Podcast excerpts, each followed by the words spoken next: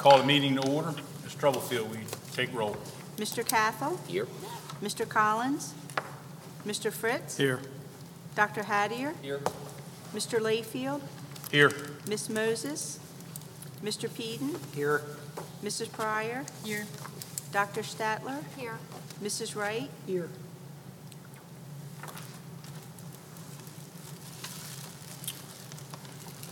We have a quorum.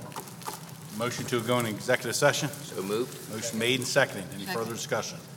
All those in favor say aye. Aye. Now in executive session.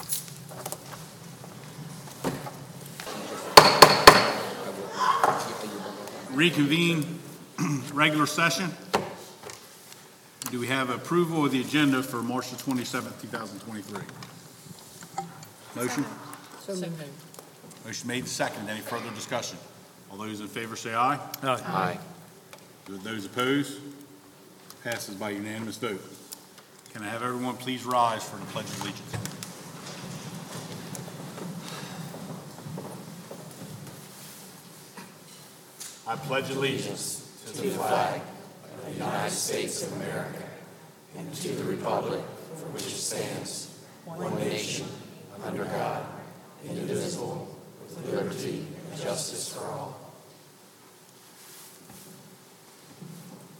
You may be seated.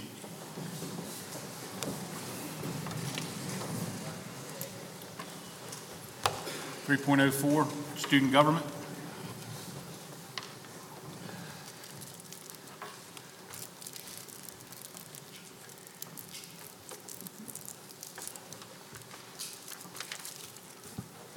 Good evening, everyone. I am Isabella Snow, a member of the Indian River Student Council. As we are heading towards the end of the year, we have had some exciting things going on. To start, our um, drama club put on a show from the iconic movie Mamma Mia, and with uh, all the help from the students in the drama club, it was a hit. They were even featured in the Coastal Point newspaper. The students of Indian River came out and supported their peers as well as had a great time. Speaking of support of our students, I would like to highlight the support our students have shown towards Jeremy Diaz, who is battling with leukemia. Senior student Jeremy Diaz is experiencing many procedures and receiving treatment. The school has been selling bracelets with the hashtag Jeremy Strong during all lunches, and let's just say it has been successful. Students have come together to purchase and wear the bracelets, bringing attention to the matter. They, uh, during the Mamma Mia show, a table was set up to accept donations, and at the end of the night, they collected a total of $273. But what was outstanding was that people were taking pictures and bringing attention as well, which was very heartwarming. Our spring sports began with several wins, and we continue to work hard to show what IR is about. 17 of our seniors have committed to playing their sport in the fall, and seniors are slowly preparing themselves for the end of the year by determining future plans, preparing for prom, and preparing for graduation. On May 1st, seniors will sit at a table and present their plans after high school. As well as um, last week, juniors took their SATs and they crushed them. Students came in with a good attitude and they came in prepared. The, bo- the student body of IR continues to show excellence with its IR pride.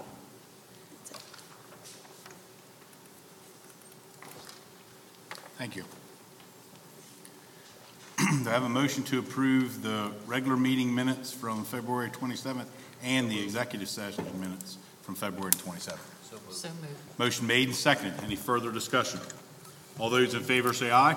Aye. Those opposed? Passes by unanimous vote. Recognition. Dr. Owen? Yes, sev- several recognitions this evening. I believe we got word that our first, the Delaware Fire Prevention Award, uh, Mrs. Booth, that student is not with us this evening. Okay, thank you. Uh, Our next, moving on, Delaware STEM Council, uh, Mrs. Booth.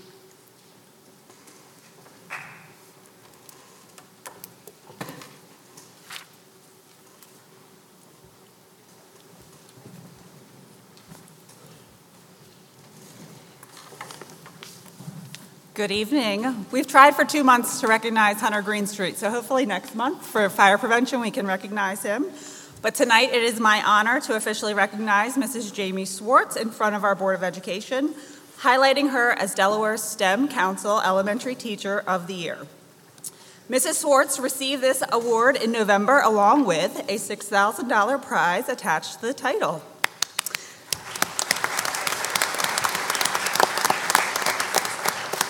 As an administrator, there's always a core group of teachers who you tend to lean on because they are willing to help better the school in any way possible. Mrs. Schwartz leads that group of teachers for JMC, as she has single handedly, let me take a deep breath, earned our school's Project Lead the Way recognitions for the past handful of years, led four teams to qualify for the Robotics VEX World Competition in the same amount of time, runs our school's Fire Prevention Award process every year, brings meaningful economics to our school every spring, is an active member of our National Elementary Honor Society Faculty Council, and is the first person we call on when we need to give to get feedback on a new schedule or idea. That doesn't even include every awesome thing that she does for JMC. This is not the first year we have recognized Mrs. Schwartz at a board meeting for something phenomenal, and it certainly will not be the last. So please give a hand to Mrs. Schwartz for her well deserved STEM Council Award.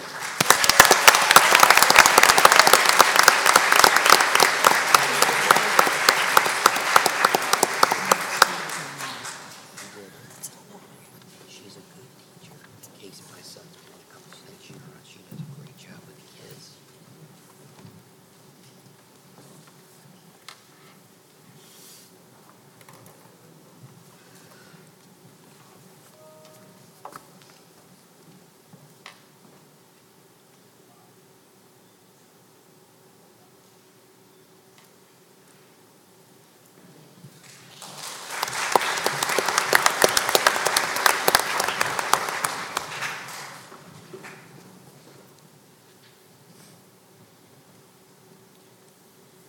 Okay, our next recognition is Sussex County Honors Band, Southern Delaware School of the Arts. I believe Dr. Evans is going to join us for this award.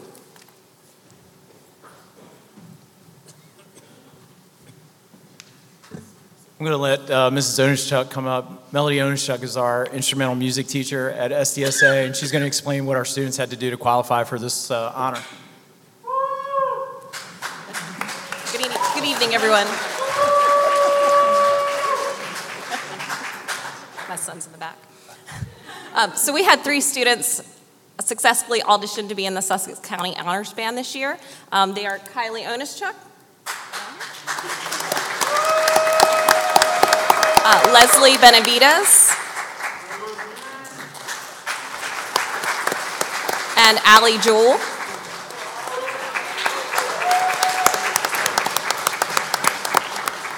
And to have this experience, they had to prepare for an audition um, in which they had to prepare scales and do sight reading and a, a pretty difficult solo. And they all three uh, successfully managed to make it into the band. And then they did a two day festival in early March. So we're very proud of them, and they represented SDSA very well.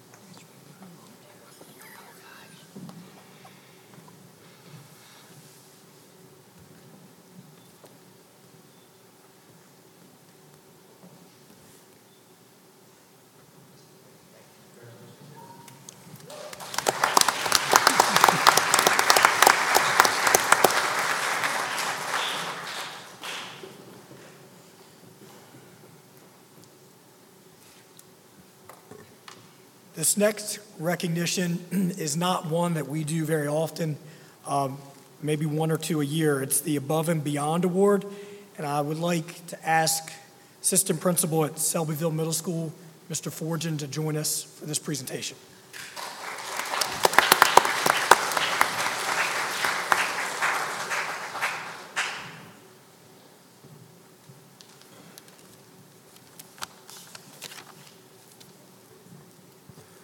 Okay, good evening.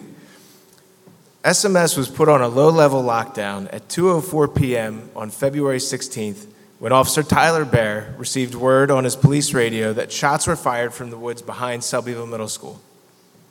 He informed us that he was going to sweep the athletic fields and wooded area behind the school. Officer Bear investigated the back wooded area and discovered a man with a pistol on his side carrying a stack of wood.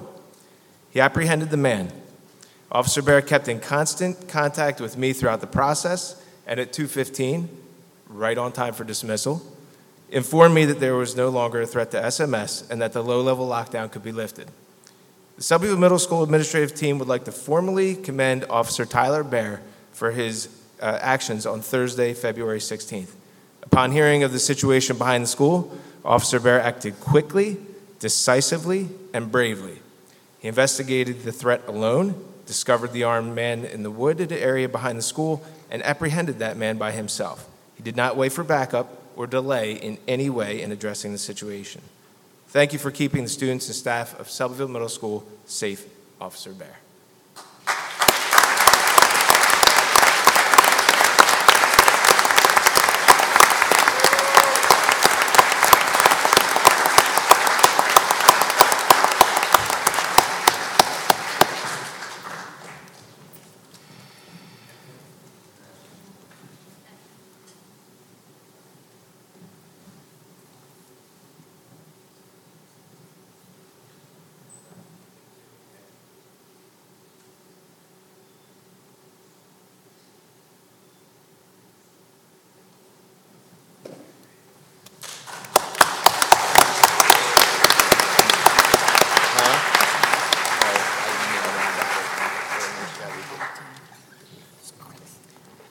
Okay, our next several awards are for students at Indian River High School, and Mr. Williams has joined me, Principal Williams has joined me on stage. Mr. Williams.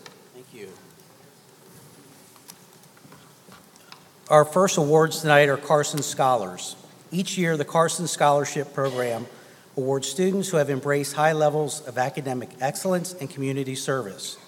These students tonight here are being recognized for their continued academic and humanitarian achievements.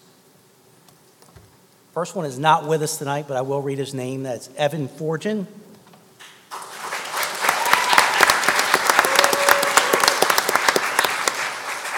Heather Smith.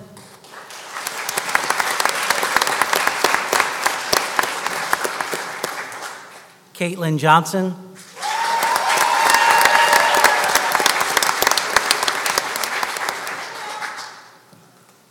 And Cindy Chen.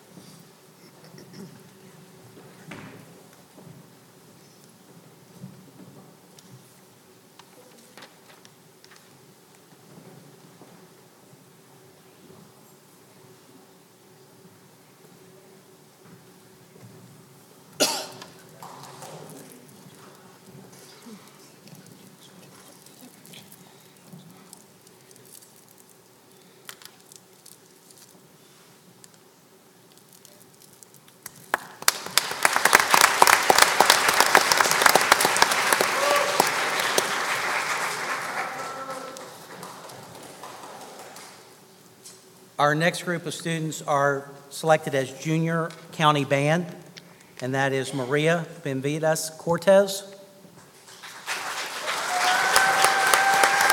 Allison Schwartz,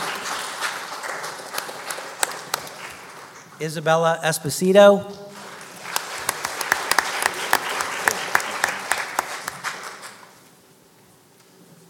and I don't think these next two are here either, Gianna Hocker and Logan Truitt.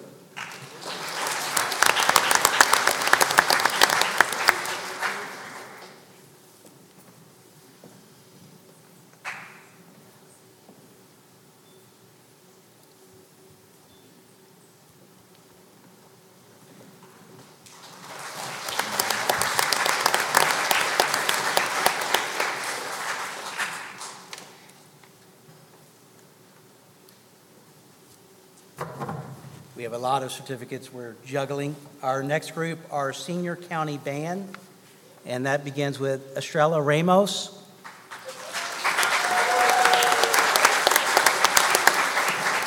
Emma White.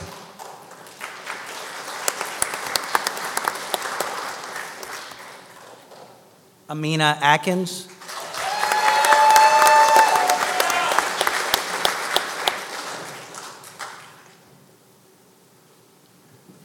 Lexine Zulo.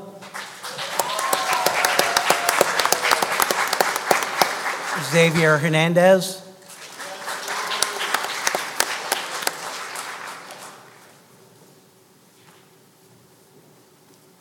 Caitlin Johnson. Wyatt Snyder.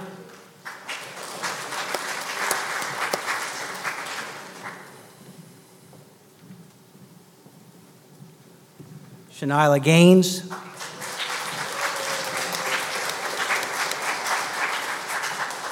Nick Onishchuk. Nicole Carter.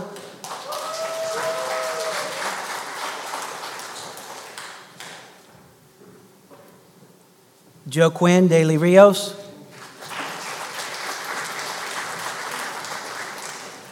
And Noah Coleman.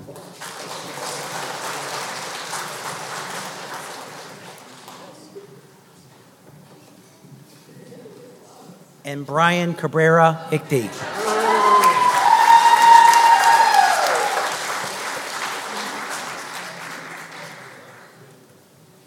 Sorry, Brian, it was lost in the shuffle.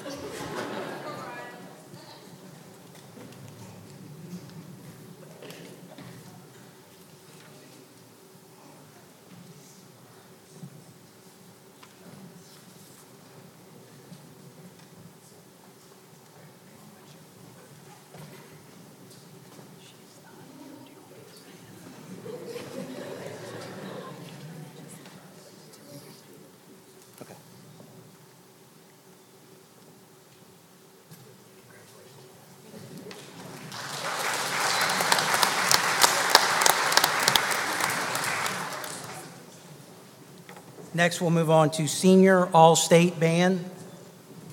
And we'll begin with Estrella Ramos, Lexine Zolo, and Nicole Carter.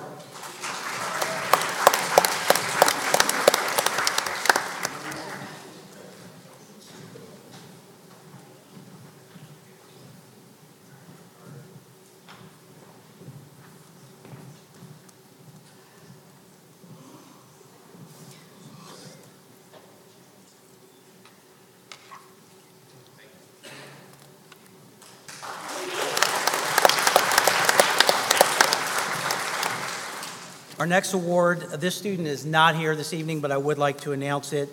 Bryn Crandall was named Gatorade Delaware Girls Cross Country Player of the Year. This is the second year in a row Bryn has received this award. Bryn also raced to a Division II state championship earlier this year, beating her own personal best time by over two minutes. So if you see Bryn, congratulations, Bryn Crandall.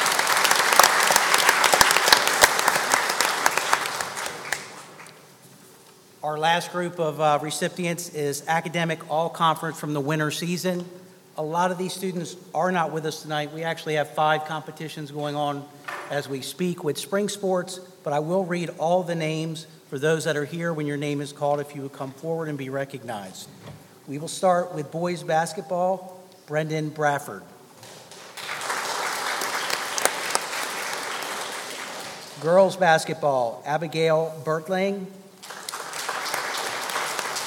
Alexandria Davidson, Olivia Evans, Zoe Quillen, Kalista Rogers, and Tierra Waters.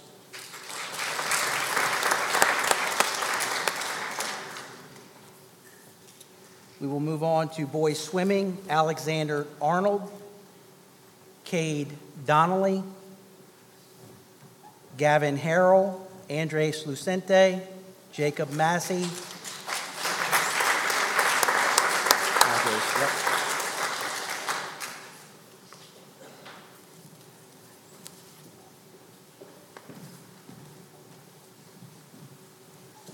Evan Peterson, and for girls swimming, Amina Atkins.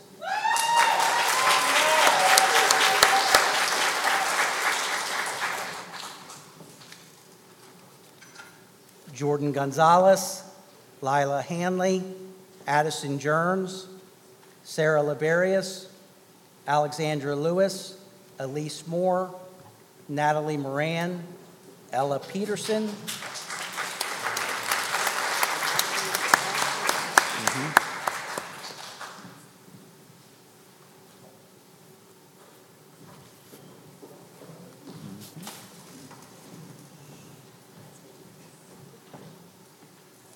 Isabella Sharp, and Heather Smith.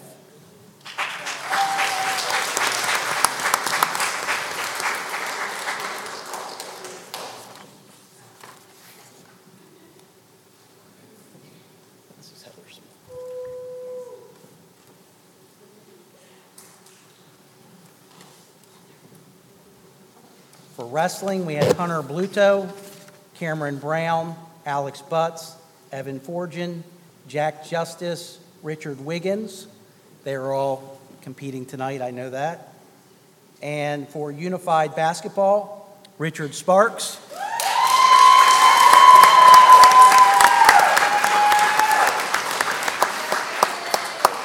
Sorry, it should be Richie Sparks. Luke Williams.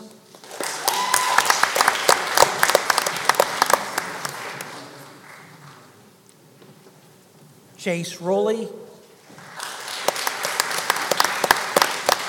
Elmer Hernandez.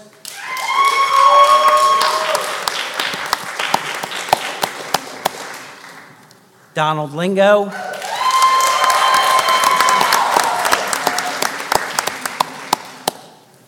Joseph Tagliente.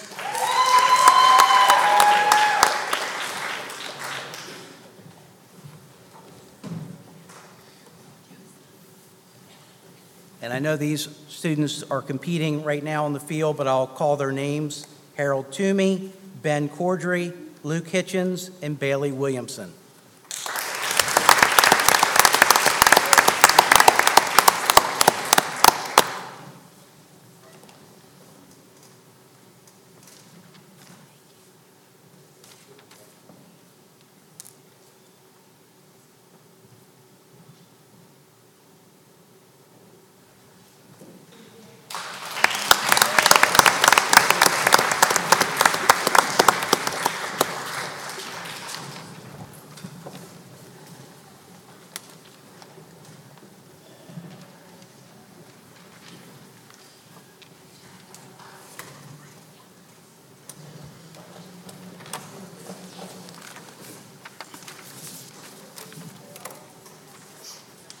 Thank you and congratulations, students. Comes to a time in our meeting where we allow public comment. Have anybody signed up to speak this evening for public comment? Yes. Blair Catlin Brown.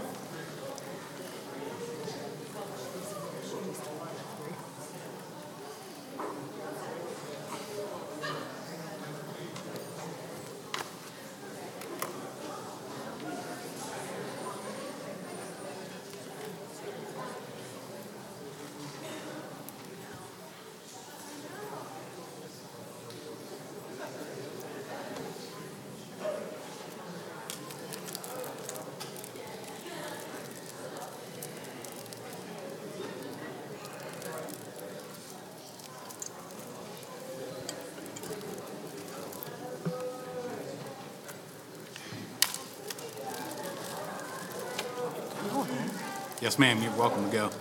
Or you can, you can wait a second if you want, but we can hear you. Okay.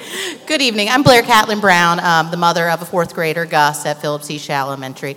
I'm just here to model the way for I hope how more parents will get involved in their children's education, including looking at our curriculum, and to keep a fire lit under this board to make sure that we're providing a world-class education to our students. Um, tonight, Gus had brought home one of these booklets because he didn't finish it in school, so we finished it at home. Um, it's Technology for Green Future. And I have already spoken to Mrs. Kerr. She informed me that a curriculum, a new curriculum, is being looked at. But I would urge you to put the pedal to the floor and get it going. Um, this, the data that is in this booklet is almost a decade old. Um, you know, I think our students deserve education and facts that are provided to them that are up to date. Um, and it just concerns me since we have such a push, rightfully so, for STEM education in this district, that if we're going to be handing out something that gives data on STEM and trying to light a fire under our students to be excited about STEM, I want them to get the correct information. So, again, just modeling the way I hope that more parents will come and speak when they have any concerns, speak to their principals to collaborate and work with their children's school. And again, keeping a fire lit under this board to, I know you're looking at a new curriculum, but whatever you can do to expedite that, that would be great. And Gus couldn't be here because he is in a Pokemon tournament right now, but he wanted me to say, And beware, he will be coming to one of these. He was excited that he can talk to you guys. So one day he will come. He said he wanted me to speak because these are good kids and they deserve a proper education. Thank you. Anyone else for public comment? Hearing none. 6.01, school choice applications for 2022-2023 school year. Mr. Lewis? Good evening, everyone. On your board docs this evening, if you look at the uh, 22-23 school choice applications, you will see a total of nine applications. We are asking to accept all nine of those applications. And as you can see, they are all priority number one, which are returning students. So moved. Motion made, is there a second? Second. Motion made and seconded. Any further discussion? All those in favor say aye. Aye. Those opposed? Passes by unanimous vote. School choice applications 2023 to 2024. On that packet, you will see a total of 19 school choice applications. We are asking to accept 18 of those and decline one due to discipline. So moved. Motion made, is there a second? Second. Motion made and seconded. Any further discussion? I, I just want to ask a question if I can. I'm looking at the percentage of the building capacities, and I just want to make sure, um, Mr. Lewis and Dr. Owens, I'm sure we're having some conversations about, I know we typically talk about the buildings that are over capacity, but we have, it looks like many buildings that are way under perhaps what I would, I would think they should be. So are we having discussions about programming and um, things that we can do in those buildings? Yes. um, Okay. Specifically, this time of the year, we're looking at unit count, what we're anticipating coming in, and with that, we discuss not only staffing, but potential programming. And we have talked about some uh, additional programming at some of of our schools. Okay. Thank you. So is there a motion made, seconded? There was a question. Motion. Any further discussion? All those in favor say aye. Aye. Aye. Those opposed? Passes by unanimous vote. Thank you. Thank you, Mr. Lewis. 6.03, New Sussex Central High School front entry. Good evening. Good evening. Um, As discussed at our Buildings and Grounds Committee meeting, um, and should be uh, included in your packet, is the front entry. Um, Our construction team's here to discuss it with you, and I think we're going to start off with uh, Brad Cohen with uh, R.Y. Johnson. Good evening, everyone. Uh, As discussed at our Building and Grounds Committee meeting a couple of weeks ago, and you'll see what's in your package this evening, um, we had a number of alternates for bid package B. There were actually 45 alternates for that bid package. One of those alternates, alternate 38, consisted of removing the balcony from the front entryway. And you can see that in the very first slide, you'll see uh, at the second floor, there's a sort of a blue line across there that was the balcony. And the bidders priced that, that alternate. That alternate was $581,000, and it was um, rejected, it wasn't accepted. Moving forward from that, we were asked about a month ago to take a look at adding crenellations to the top of the, that entryway.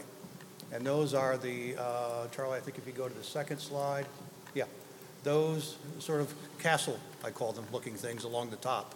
We were asked to take a look at adding those. And in doing so, we went back to all the bidders because everyone would be involved in that, that addition. And the bidders came back to us and said, no, we didn't have, we didn't have any of that front entry. So they misunderstood alternate number 38. So what happened was they, across the board, every bidder misread, misunderstood that particular alternate, and they took off the entire facade instead of just the balcony, which is obviously a mistake, and we- that's not what we wanted them to do.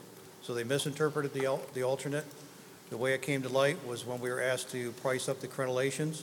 I guess it's sort of a good thing that we were asked to do that because we found the error in their, in the bidding process. So we also worked with the architect to take a look at, now that we've removed the balcony, which was part of that alternate, that wasn't really needed or wanted on the building at that time for the money, which the balcony was worth about a, about 130,000. So we took that off. We still had the entry to price and to add back into the building. The original entry protruded about 13 feet from the building, and that cost would have been a little over $400,000 that we would have had to put back into the project in order to have that particular look. So with taking the balcony off, there was little to no reason to have that entry stick out quite as far as it, as it did. So we took a look at bringing that entry back to about four feet off the building, which is about the swing of a door. When the door opens, it's, you know, the end of the door would be at that, that uh, entry. So we took a look at that, and I can walk you through. The first one is one with the balcony. Second slide is the, actually the one without the balcony, but the, the, uh, the entry pushed out 12 foot four. Page three is the entrance pushed out with crenellations. When we get to number four, this is the one that pushes it back in closer to the building, and it's out about four feet, which we believe, and I think uh, Brian Williams is here with the architectural team, can comment on as well. Actually, without the balcony, it, it looks much cleaner. It allows more light to go into the building uh, and opens that, that whole facade up. Plus, it's a lot less expensive than adding the uh, entryway that would be out 12 foot four. So instead of spending over 400,000 to do what is shown here, we pushed it back in. I think our estimates are around a little over $200,000 for that. That's something that would have to be added back in the building. And then on the final slide is that, I'll call it the engaged front, but it also has the crenellations along the top. So you'll see that those are, those are, Slightly different. yeah, They're they're, not cut out, it's done with a different material to give the effect of a, of the crenellations. yeah, they're, they're, ac- you're right, Sorry, Brian, yeah. sorry. No, no, that's fine, I'm glad, that's good clarification. They're actually filled in. Those crenellations are worth, in our estimates, a little over $100,000.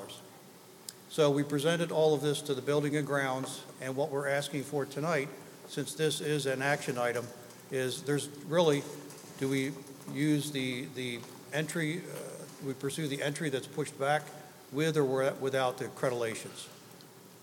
Without the crenellations, you're about 220, 225.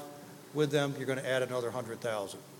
And I know that was a a request from, um, from Jay. I think there was a, um, an alumni that had made that request, so we wanted to pursue it to make sure that we closed the loop on that. So what we're looking for as an action item tonight is a decision between with or without. Part of the discussion, if I remember correctly, was that we are going to be going to the state asking for more money. And by keeping the price lower in the 200 range, which is item uh, four on Yes. this sheet, um, we'd be able to say, hey, we've already cut it back to the bare minimum, um, and it, I think it would just look better. The other thing is, I think number four is a lot cleaner and just looks better without the crenellations. I'm sorry, they don't, I grew up in southern Germany, I've seen all kinds of castles. And just because you put crenellations on it, you're not creating a castle. Okay, sorry. So I, I think item four, for a lot of good reasons, is, is the one that we should be voting for. So, um, I wasn't, sorry I couldn't be at the committee meeting, and I'm going to ask some stupid questions probably. So uh, alternate 38, which was 581,000 with the balcony, that's an alternate, Correct. but there had to be a design with an entryway to a school building. There was, there was. They, the, the entry was designed on, in, in the drawings. The alternate identified, supposed to just identify the balcony, but the bidders misunderstood and, and, and had the base bid, and then they, the alternate was to add the entire front entry. That's the way they, they misunderstood So it. the 581 included an entrance as Correct. well as the balcony. Correct, that's But if you correct. take the balcony out, you still have the cost of the entrance.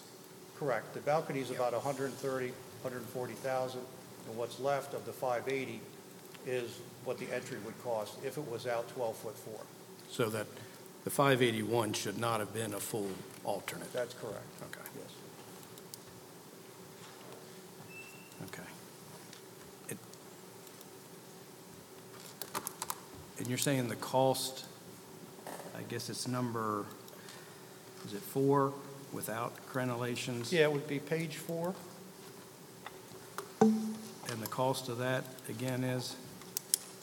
We're right around 225,000. And what we need to do is, with your approval this evening of that design, we would ask ABHA, BSA plus A, to complete a a revised design so that we can formally send it to our contractors and have them price that. Right now, it's just an estimated cost.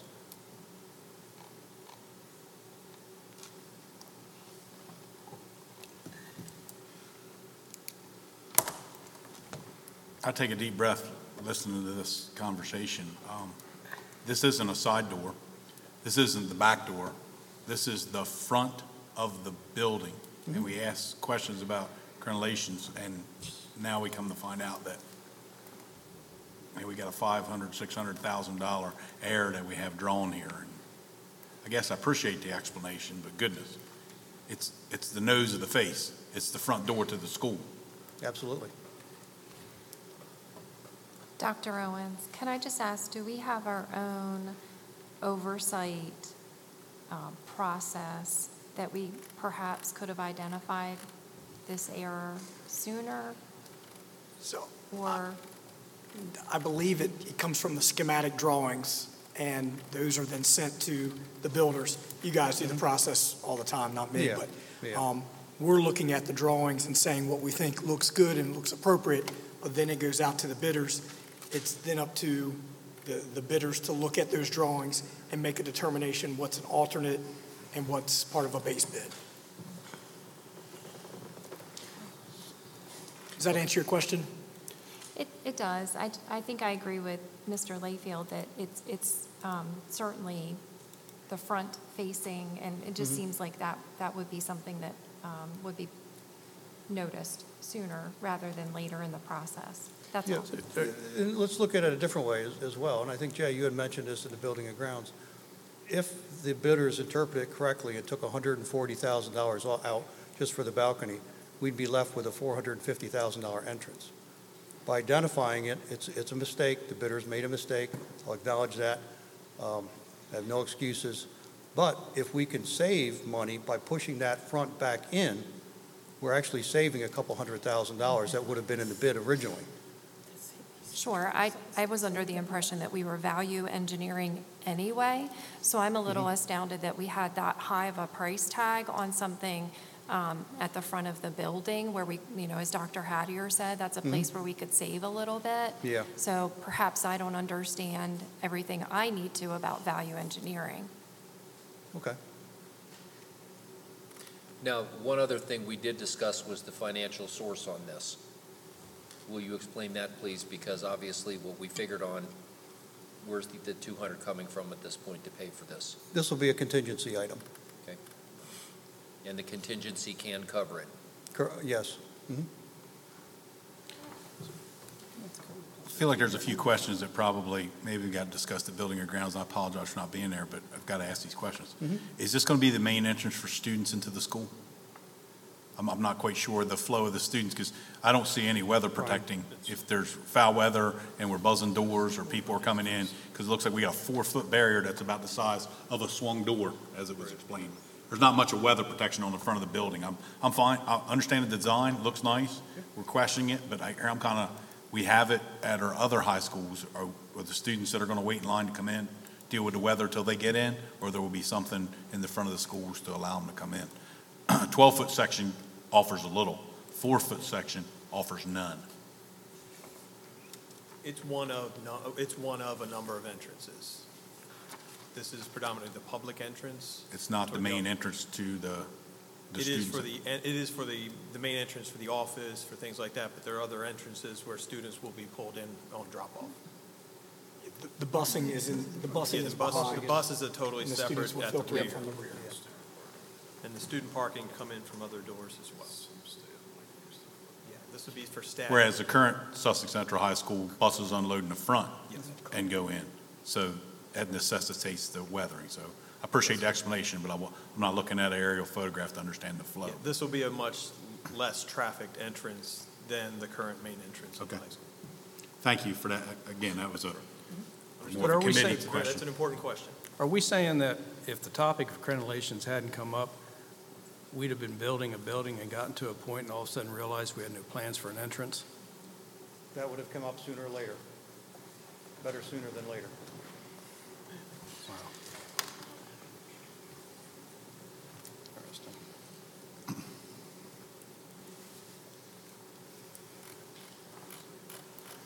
Doc, at the Building and Grounds meeting, did you guys work through a suggestion you were leaning towards schematic number four? Is that what you were talking about? Number four just looks cleaner.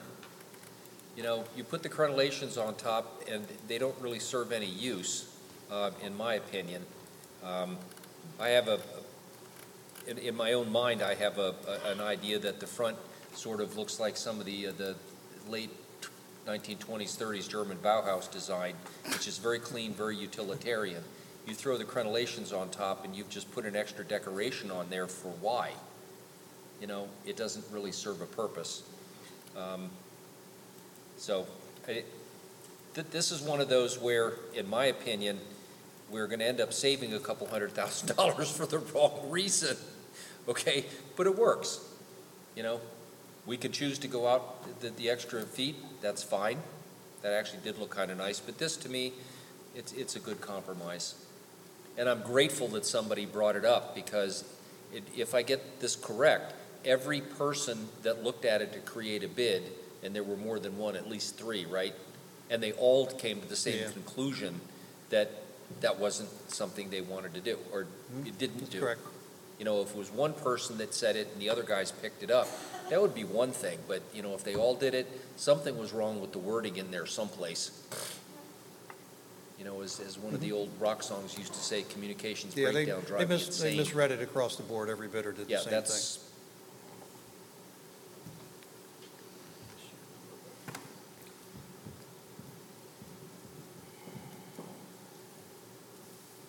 And I think that we are lucky to have caught it early because however that thing ties into the main building, uh, it's better to pick it up now rather than the building coming up and then trying to tie it in.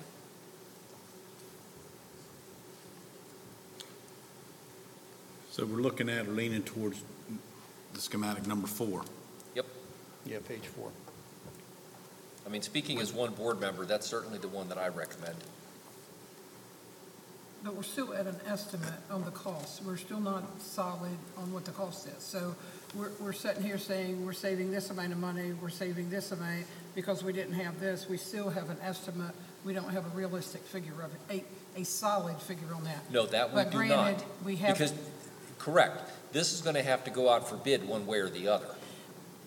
Granted, and I understand, but I, I think that- that, that selling point of saying, well, we had, we had to, whatever it was, somebody make, saving money, you had Value to, engineer. whatever. Well, no, that, an oversight is an oversight, no matter what dollar figure you put on it. It was a mistake. We have to eat it because it comes back to us for contingency money. It's not coming out of the contractor, it's not coming out of any bidder, it's coming off Indian River School District. That's So true, at but some if, point in time, I, you know, it's, it's hard, it's hard for me to swallow the fact that you hire people that are supposed to be professionals and look at things and know what are going on, and then we come back, but it's always, it's okay because we have contingency money. I didn't say it was okay. No, I'm just, that's my point of view, just saying, at some point in time, it's got to stop. Somebody's got to hold, be held responsible, and it doesn't need to come out of the finances of the district. Well, that is one way to look at it. On the other hand, had they included the 580,000 in there, whatever estimate we had, that's the number that would be on there. In other words, it's a. But it would have been there. So it's just like you, you go buy a car and, and then all of a sudden you get there and you're like, oh, that daggone, it doesn't even have tires on it now, so we gotta go back and buy tires. No, You've been in the business too long to tell me that you don't know when something's in a bid and when it's not in a bid. But I'm that's not me. defending any of this. I Don't get know. me, I just don't get me voiced my wrong. concern as I That's the other why- night. Contingency money is still taxpayers' money, still money that came out of the referendum that we could use for something else had we not had this error. Whether it had been five hundred and thirty-one thousand or two hundred and fifty thousand, an error is an error. Correct. And it's But- not our error. But if they had put the full 531,000 in there and they had actually done it, then whatever number that we know the building is going to cost would already be that 583,000 more expensive. But isn't it And amazing? that Now would- it's not. But that would not have come out of the contingency at that point. But this is not even the front of the school, so as, as Rodney alluded to, this is a side where the public is going to come in, but we, but at that point in time, what we were gonna do was to the tune of five hundred and thirty-some thousand dollars, when it's not even a main entrance. And now we're passing it back and pushing it back, and we're to two hundred and fifty. I know we gotta have an entrance, that's fine and dandy,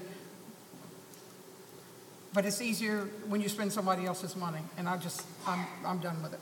Understood, but on the other hand, this was the design that we had looked at and had been presented to everybody to look at before. Now we're making a change on what had previously been presented, which was with the 12-foot out and the, uh, and the balconies. Sometimes you can save money for the wrong reasons, that's why I was laughing. Well, but I think the difficulty is that there may be other things that are being missed, and that's where I become a little fearful and why I have said, Dr. Owens, that I'm concerned a little bit about the oversight and want to make sure that there are checks and balances so that there's not other things that crop up uh, of this similar magnitude that end up costing us and our taxpayers money unnecessarily. My point is, we were going to spend the money anyway because it had already been planned in. Now, when it comes to the change orders that we have, okay, you guys should have been there when they built this building in Indian River High School. We were dealing with change orders of a very high magnitude at the time, $50,000, okay, every single month for a year and a half. The amount of change orders that we have had on this particular structure compared to what happened in the original two high schools is minimal. I mean, the last time we did this, you need to talk to R.L. Hughes about it. R.L. Uh, was on the board, and he's kind of like Jim. He's really good with money, okay? And R.L. was was eating. Uh, I think it was Edis at the time. Was basically eating their lunch over this. All right, because we had so many of them. I, this may not be good, but it's still better than what we had before. And there is no perfect system, so. But had we approved it, had they looked at it and said, we're going to do it, we would have spent the 583,000 one way or the other. This is an expensive error. I agree. Because we recovered, we observed this and it was brought to our attention, it's a less expensive error, but this is a, this is a Yep. first step. Fir- It's not first impressions, it's a first step.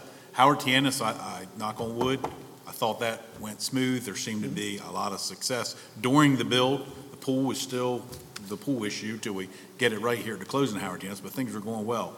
And this is such a big project to have a stumbling block in the beginning. It's, it's difficult. I'm comfortable when moving forward because this is a less expensive error, but it is still an expensive error. If you guys remember, when this building was built, uh, sorry, not this building, Sussex Central, there was basically an entire wing we couldn't use for quite a while. They had all kinds of heating and cooling issues that kept things shut down. There were leaks in the system everywhere. There was a bonding company problem. Okay, the, the work had never even been done.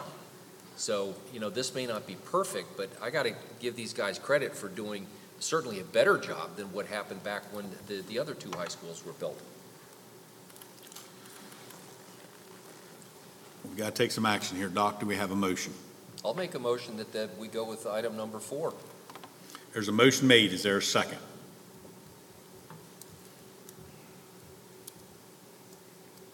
So a question before we do further second.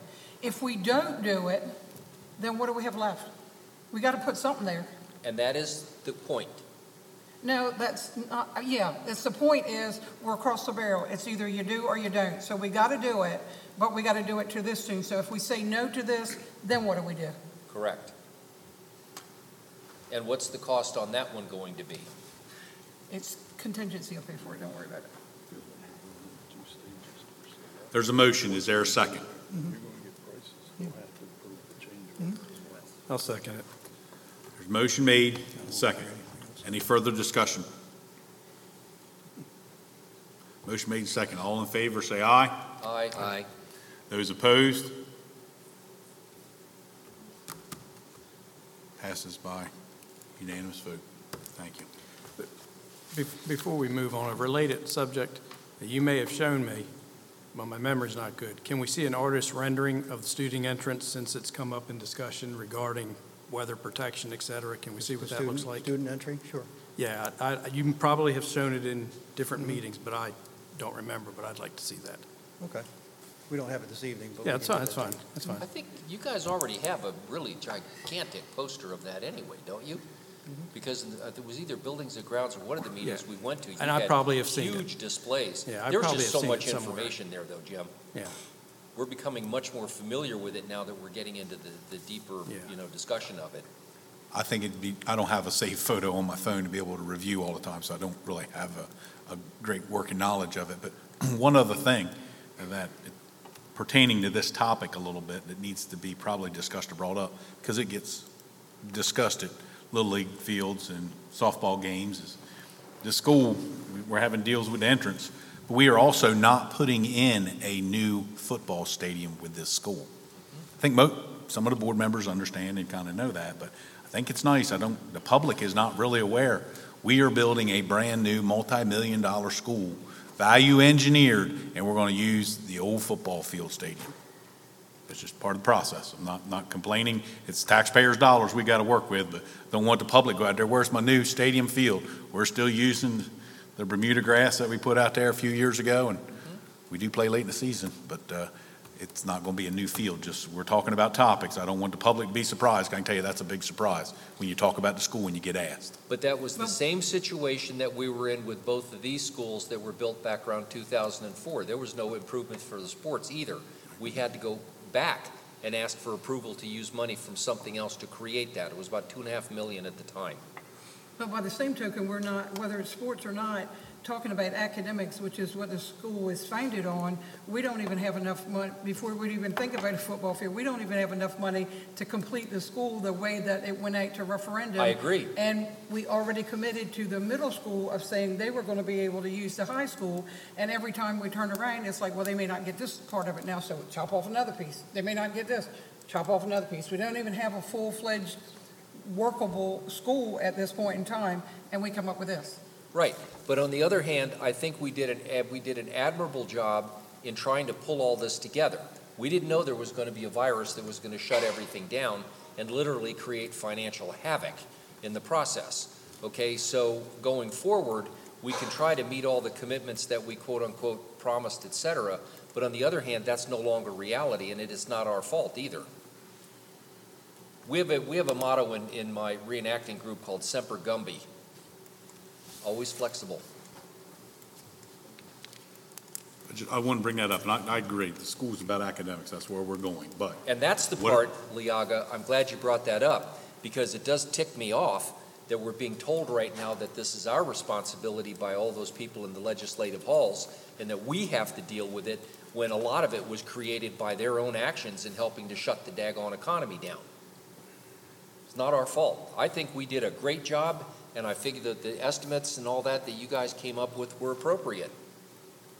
And we had escalation clauses built in, but who the heck plans for a 30 to 40 percent escalation? Six point oh four, Howard T. Ennis, architect, additional request. Mr. President, can I just clear up one item? Yes, sir. Uh, This is for the design of uh, picture four. Uh, Once the design is done and they go out and get prices, it'll come back to the board as a change order, and you'll know, to Mrs. Wright's point, you'll know exactly what uh, this change order would cost. So our action was to the design, it doesn't Yes, include that yes, sir. cost. Six point oh four? Uh, In your board docs is a letter proposal from Fern and Daniel. They're the architects for the new Ennis School. Basically, it's a request to bill the district for the remaining balance of the contract because of the increased duration of construction time and their services. The amount is $58,138.63, and Ken Fern is here to answer any questions. Was this brought in front of the Building and Grounds Committee? Yes, sir.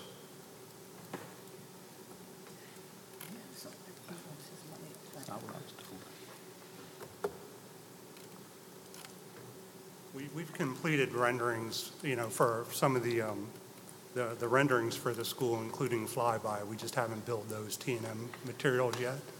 Um, The ones we're, we're looking for some consideration would be, uh, traffic impact, DelDOT improvements and uh, soil thermal conductivity, what's remaining in a T and M balance.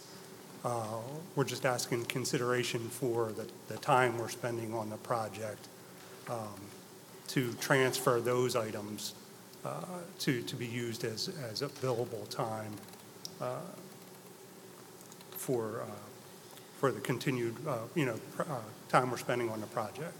Project was originally slated to be completed May of 2022. Um, We still have our punch list to complete yet.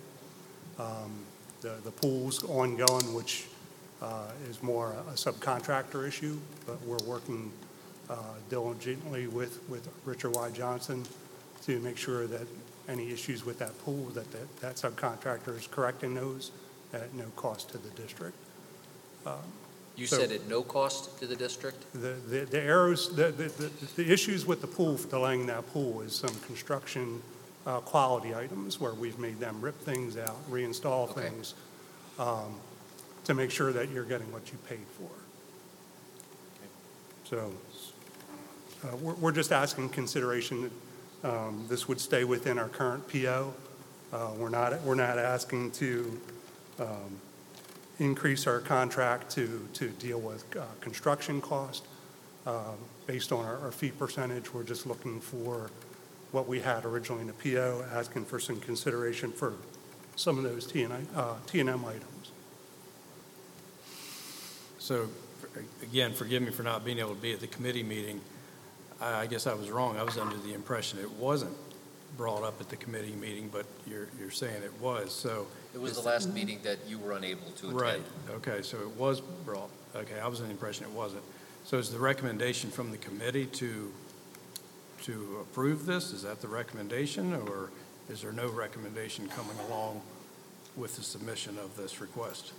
Mr. Fritz, I don't believe there was a lot of discussion on this request at committee. Um, The committee went for like an hour and uh, plus, and I don't think there was a lot of discussion in committee.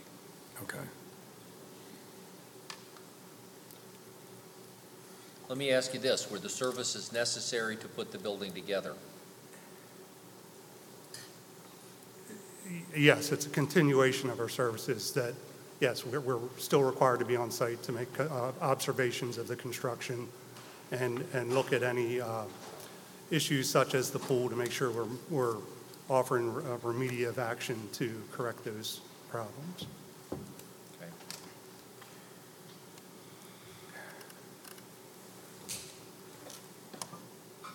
Any further discussion or questions? So, Mike, yeah, I do have a question, because it's on there. Your, the statement that says, due to the project duration continuing well beyond the initial project completion date of May the 17th of 2022, this requesting consideration to bill remaining existing contract, contact balances on the following items. So if I read this, is that, this was not a part of the contract in the beginning? It was part of the contract, Yes. yes. So it's just funds that we haven't? We haven't state is a expended, little- we haven't expended those funds, so. I'm sorry? w- The only funds we've really expended was the, is the photograph. The, ba- these are balances that are left on the three other items. So these are balances that are due you, even though the project's not completed, It basically it what was you're T saying? and M, it was time and material, so these are items that we, we didn't need to, to bill. So typically, we would refund those uh, funds back to the, to the school district. We're just asking consideration due to the expanded duration time that we're on the project, uh, that, that we could allocate those, uh, those funds, I guess, for additional services for our time, that's all. Those, those funds wouldn't go back to the school district. It's 100% funded by the state. I don't get it, I don't, I, I can't follow this. Yeah, I'm, I'm, I- you got to re, re-explain that. We would be paying 58,000 that possibly then would be If- returned? If, if our consultants, if our traffic uh, impact study, if our TIS consultants spent more hours on that project, we would bill out that remaining amount. So these are only the balances remaining on these items. Um, we've expended time on the photorealistic renderings and even uh, video, but we haven't billed that yet. So I just placed that in there.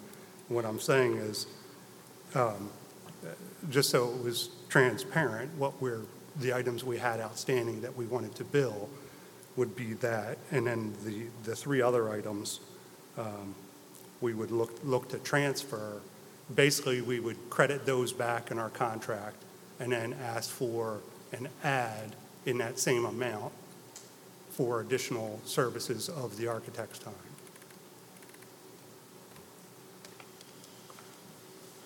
This sounds to me a lot like the accounting debit class that I didn't do so good in in my post-senior year of college. Okay, I'm sure there's an accounting explanation in here somewhere, and it has to do with moving things from one col- column to the other. I'm not quite sure I get it either, quite honestly. It's, it's, But we've expended a lot more time on the project than we would on any typical project through no fault of the district or the contract. To me, that's where you can stop. Okay, that statement right there, Right. that's just me. Okay? Again. So, so break it down to me, elementary style. Expended more time, I agree. So why would we owe the 58,000? Just simply for a time, for the extra, paying for the extra time that you've been on the job? Is that Yeah, kind of the by, elementary? by, by contract, I guess we could, um, by contract, we get paid on a percentage of the construction cost, per the percentage in our contract. That would exceed the amount I'm requesting, uh, where we stand right now on construction cost. So I'm just asking for consideration for our time, that's all.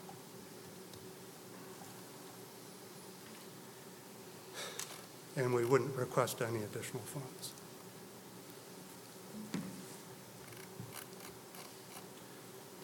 And this isn't the first time this has come up either, because if you remember again, when this building was built, um, because of all the delays in getting everything fixed and the heating and the other wings and the whole bit, whatever company was managing us at that time continued to bill till it was all over. And as far as I'm concerned, they had more responsibility for the failures that we had at that point than what this group is doing. I'm inclined to make a motion to support it. Motion made. Now is there a second?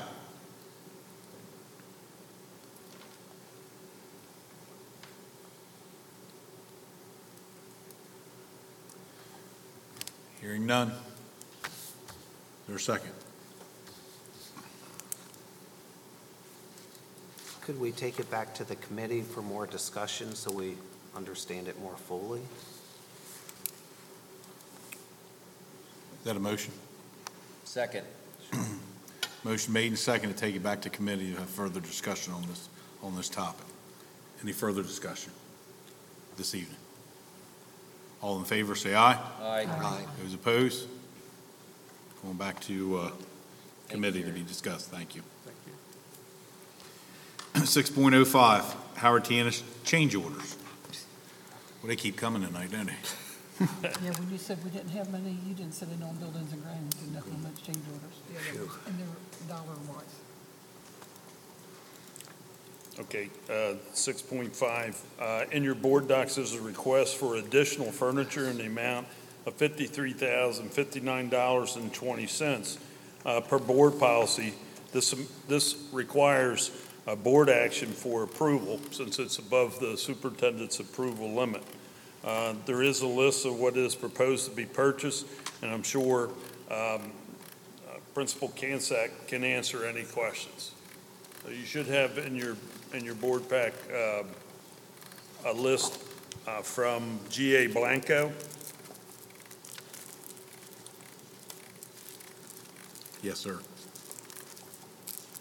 And it should uh, contain uh, pictures, I believe, Of the furniture? excuse me, uh, not pictures, but a description of the furniture and the cost.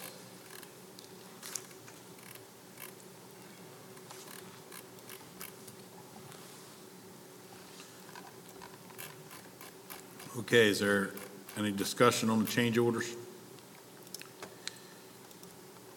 Is there a motion to accept the cost of the furniture? So moved. Motion made, is there a second? Second. Motion made and seconded. Any further discussion? All those in favor say aye. Aye. Those opposed? Passes by unanimous vote. Mr. President, can we go back to 604 for just a second? I'd like to specifically ask this be put on the Finance Committee meeting for next time for further discussion at the end of April, and be specific about it. Well, I think that's what the motion was, for it to go back to committee, but Well, it could be put off for a few times, too. I just want to put a we'll, specific we'll make sure date it's on at it. the next committee meeting. That's all I meeting. want to do is put a date on it, that's Yes, all. sir. Yes, sir. Uh, it- In case you're not aware, I saw today, committee meetings for April have been made for April 3rd. I saw that. Thank you for I pointing don't that know out. why. Because of Easter? I know Spring people- break. People are back by the 17th. No, it was something. Actually, Ms. Smith, I believe you're here. Were we going to have a finance committee meeting in April? She said no, We because she could- wouldn't have the reports. We can bring it to Buildings and Grounds. Buildings and Grounds may not have a meeting if we're doing it as soon as April 3rd. No, something, something had come up in April. Did we have a Buildings and Grounds agenda for April? We will not have finance for April. There's not enough turnaround mm. time to do the finance reports for the There's end of really the not month. a lot of time or topics that Buildings and Grounds need to have a meeting April 3rd, that early, quick turnaround She time. said no, the last month. a week from today. Are you having committee on the 3rd?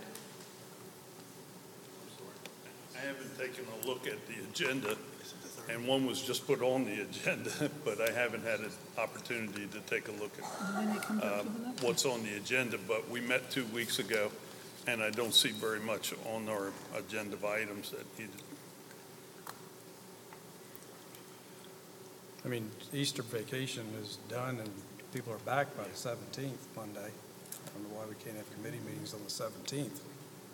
Because I think they said that's I the don't, date. I don't necessarily recall why it's the third, but typically we try to give some space between the committee meetings and the board meeting, which is the 24th. That's what they said. And I don't think you're going to be able to do it this time if we request the meeting on the 17th. Quick turnaround. Think you'll be able to pull it off? When we, I mean, if we want to move it to the 17th, the board can make that. The 17th is the I day think we're we just, come I back think we're from- finding that the 3rd is too quick of a turnaround time. Buildings and Grounds doesn't have uh, items that are, are ready for April 3rd to be discussed. We're probably not going to have a meeting, except for this one item.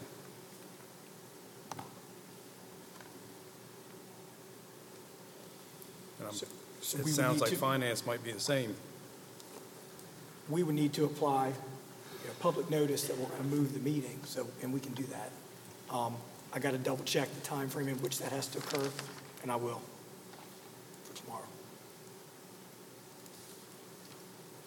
We're two, we're two Well, it weeks would out, be we're two weeks week out if from we- that, right? If we Yeah. had it Or on are the we- third, it's next week. And he Yeah. said he didn't want to do it on the 17th Yeah, the because third is- that's the day to come back The third's one from week, Easter excuse break. Oh, my goodness. I- I'm just saying, that's what we were said, right, Tammy? But Tammy said she wasn't doing a finance one anyway when we left No, that and I meeting. apologize to the group because Tammy had let me know that, and I forgot that that's what she had requested. That, I apologize. Yeah, I don't know why it's scheduled for the 3rd versus the 17th, but the last day of March is Friday, and in order to Right. have the financial reports run through the end of the month, I can't turn it around for Monday Right. evening. How difficult it's going to be to amend our committee meeting to the 17th, Dr. Owens?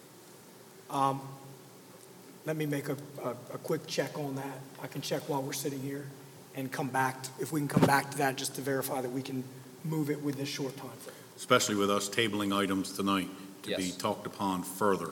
We need to have a committee meeting, and if the third's not a good time to turn around because of the end of the month, then the 17th is the only available Monday that would not interfere with the uh, Easter holiday. Right. Should we move it to the 17th? Do you want it on finance or buildings and grounds? I'm good either way, whatever you want us to do. Well, it's a money item, but, you know, it is for work that's already been done. You take your pick, as long as it gets discussed. I mean, again, I'm, I'm flexible. Joe and I will work that out. How Yeah, about well, that? Why don't you two have a cup of coffee and work that out? Okay. Yes. Okay? Okay. Dr. Owens? We're, we're okay with looking into that? We're, we- we're checking on it now. Okay.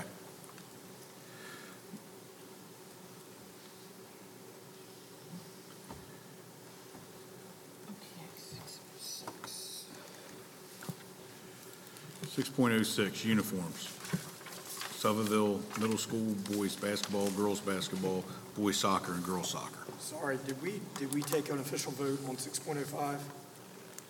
I, Jen, did you note that?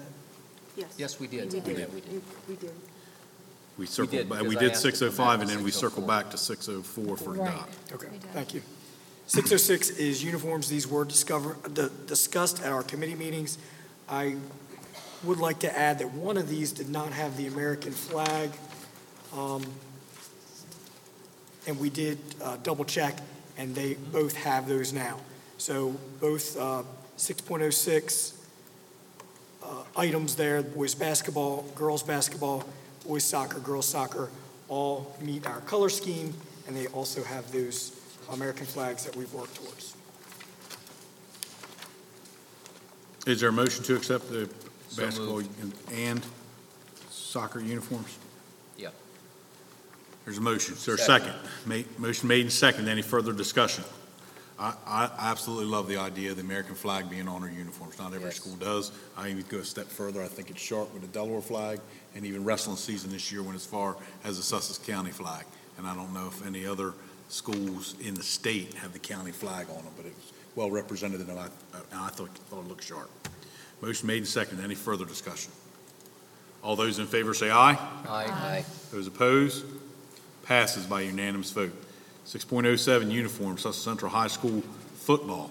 Yes, within your board docs, you'll see the blue football uniforms do indeed have that American flag, meets our color um, requi- requirements.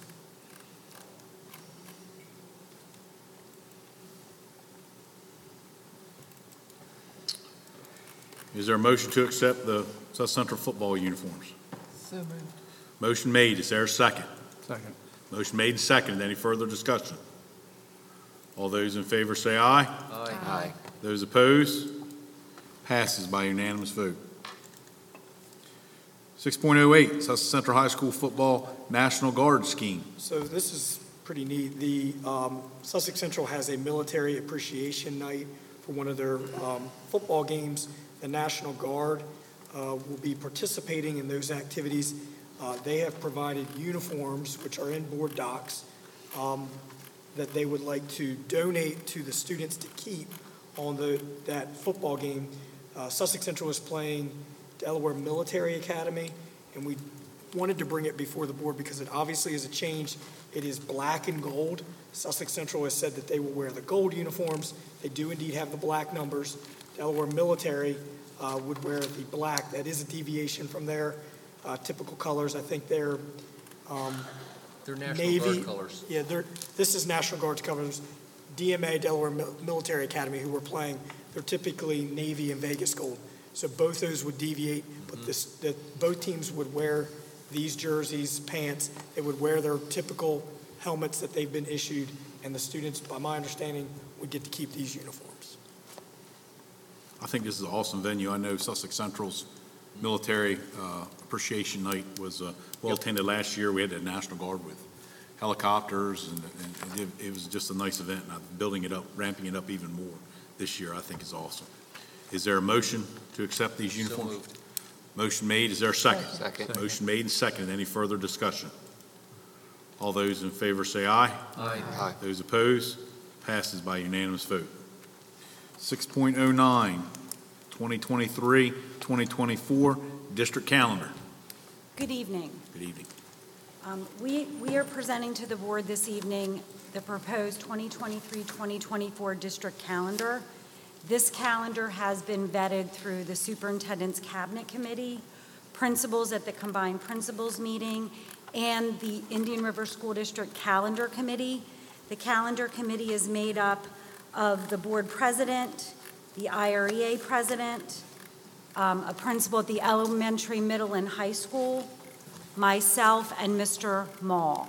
So we have taken all the recommendations and suggestions into consideration, and we are submitting this to the board this evening. You will notice a change on the calendar this evening.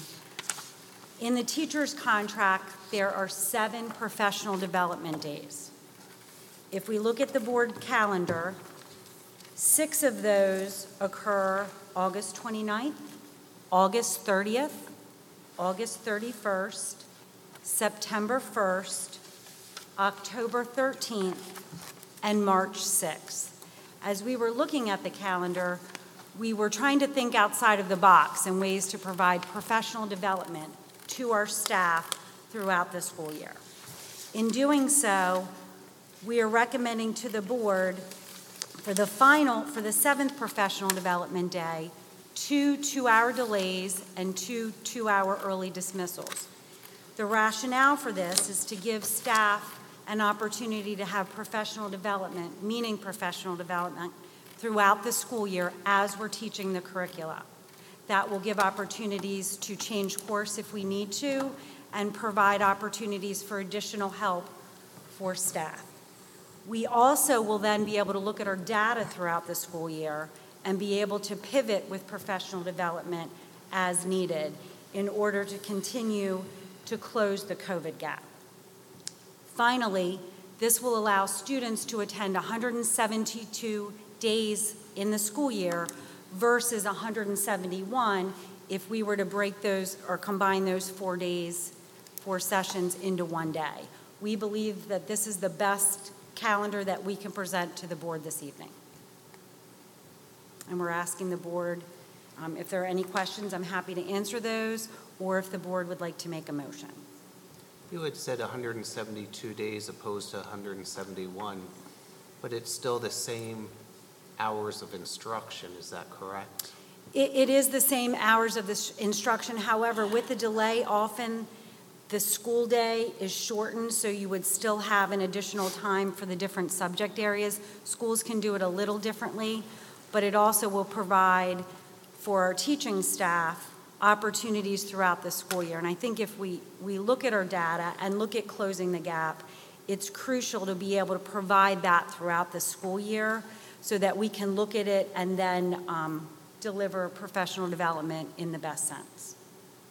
Have we thought about the bus runs? There's three triple bus runs and then turn around and, and do another three for taking the, the students home. Is there enough time? Um, There will be a shorter time in between, but as we shift both ways, um, it's similar as if we have a fog delay or a different inclement weather delay. Um, We also recognize that families will have to plan for this, and by presenting it to the board this evening, we're allowing um, a seven-month time period for families to be able to plan. So we would ask the board, any additional questions? I'm happy to answer. Okay, there was a lot of information. Does it, does this calendar still allow us uh, the flexibility of having extra built-in snow days? Yes, that's a little separate. There are five minutes that, um, it's now in the teacher contract that are built into the school day, which will provide five snow days that have, like this year so far, we haven't had inclement weather. So if that continues for next month, we'll be coming to the board and having the calendar backed up five days because we haven't used it that time.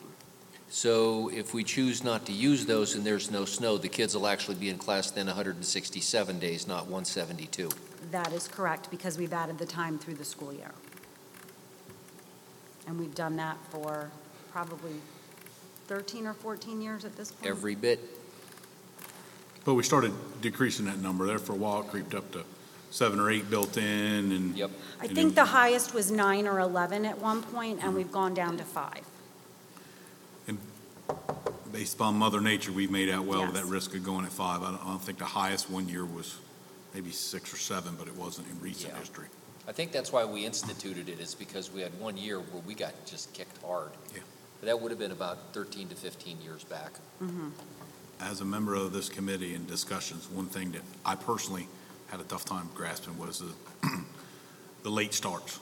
I just felt like as a, as dual parents working, kind of difficult to shift and early dismissals seemed to be a little bit easier, especially if they were on Friday. Work around the family schedule, but uh, I was just one person and I was concerned with it, so we split the difference. We didn't go heavy on the early dismissals or late, so they split it two and two to see how it's going to go. I just, as a, as a parent, I was concerned with that, voiced my opinion, and I think the compromise was a, they thought there was value in it, so we'll see how it works, and we split it two and two. I'm still not there to think that's best for the parents, but I think it's a compromise for what's best for the teachers and staff and students. Yeah. And as a former office employee, the early dismissals are a nightmare in the elementary offices because people don't send notes, you forget, it's a mess. Is there a motion to accept the calendar? Quick, quick question. Yes, sir. The professional development days is in the contract and required. Is mandatory attendance for the uh, staff to attend their professional development, is that also required? That part is not in the contract as of this time. Is there a way to keep data and see what the attendance Absolutely. records are? I noticed a lot of the days, Fridays, Mondays, day before holiday, pretty convenient. So, Any further discussion? Is there a motion to accept the calendar? So moved. There's a motion. Is there a second? Second. Motion made and seconded. Any further discussion? All those in favor say aye. Aye. Aye. Those opposed? Opposed. Mr. Trofield, will you please poll the board? Mr. Cathell? Yes. Mr. Fritz? Yes. Dr. Hattier? Yes. Mr. Layfield? Yes. Mr. Peden? No. Mrs. Pryor? No. Dr. Statler? Yes. Mrs. Wright? Yes. Six yes, two no, and zero abstentions. Passed by majority vote. 610, Indian River School District Draft Strategic Plan and Action Steps. Yes, thank you, Mr. Layfield. As you will recall, over the course of really the, even prior, prior to pandemic, we had started our process of uh, drafting a strategic plan. We got momentum here over the last year. So our, our district has engaged in the plan, strategic plan development process. Last spring, we sought input by administra- administering stakeholder surveys to students, families, staff, community members. We also convened staff, student, and community forums to gather input on each of the pillars within the strategic plan, which is included in your board docs this evening. The first pillar is deeper learning. This reflects our commitment to high quality instruction and academic programming we provide for our students. The second pillar is relationship centered schools that focuses on social emotional learning, development of family and community partnerships. Pillar three is operational excellence. This is the service model that supports clean and safe learning environments, nutrition and health services, technology supports, and supplemental services we provide our students and families. Our final pillar is impact focused service. This speaks to the recruitment, and retention, and professional development of our diverse workforce. Uh, the second document within your board docs this evening includes a detailed action steps with it, that we will be uh, in, in, uh, putting into place within each of our pillars that will serve as a roadmap for our district employees and ensure we are providing safe, high quality, and equitable learning environments for all of our students. Uh, and at this time, I'm happy to answer any questions uh, that you have this evening regarding our strategic plan. And I would like to add, we updated this. Uh, it was a 2022 to 2027 strategic plan. All along, the intention was a five-year plan. Because it was delayed slightly, we adjusted that and update that just today. So it's a 23, 28 plan. Again, happy to answer any questions from the board. Any questions with the strategic plan or the action steps? Hearing none, is there a motion to accept? So moved. Motion made, is there a second? Second. Motion made and second, any further discussion? All those in favor say aye. Aye. Those opposed? Passes by unanimous vote. 611, Juul Settlement. Yes, we've talked about this uh, over the course of some time as well. We did receive word that we are eligible to receive a gross offer of 258,468 uh, of the 550 million fund to resolve its government entity claims against uh, JLI. From this amount, we would have some attorney's fees, case costs, and court-ordered common benefit expenses, but we would receive uh, a monetary payout that we would work towards uh, fighting vaping and addiction within our schools once we receive that final payout. And if the board does want to uh, accept that payment, we would need action this evening. To accept the payment. That's correct. Any questions? I know this was discussed in detail with the attorneys in executive session. Is there anything further we need to discuss? We talked about uh, appropriations being able to be spent in many different directions, but we, we as a board would like to see them spent on fighting addiction and keeping Juuls out of children's hands. Was there any talk about delaying accepting that to go with other districts about legal fees? That was a social media part two of kind of the lawsuits that That's the second one, yes. This one, we actually, if we do want to move forward, they need, we do need to take action this evening. Okay, is there a motion? So moved. To accept, motion made. Is there a second? Second. Motion made, second. Any further discussion? All those in favor say aye. Aye. Those opposed? Passes by unanimous vote. I, for one, would like to see more Juul detectors or vape detectors in our restrooms. I've seen in other school districts where they really put it out there, and it's led to success. And some of the crimes you've seen publicly, there were students were apprehended, it was because it started with a use of a vape in a certain school and may have very well led to a gun. So I think there's great benefits in outfitting. It's an expensive piece of equipment. We've got money coming in. Maybe we can allocate uh, some of those sources.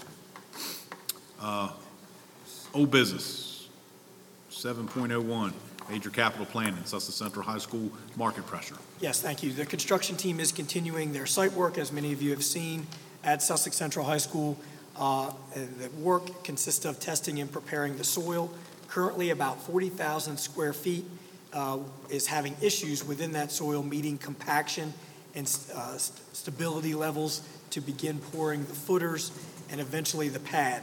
The team is considering the use of a cement that works in with the soil for compaction, and this will be an option if needed to keep contractors and the schedule on pace. Steel construction is still expected to begin in June. And as I understand it, this um, soil concrete mixture, Mr. Cowan, is a relatively new um, product, is that correct?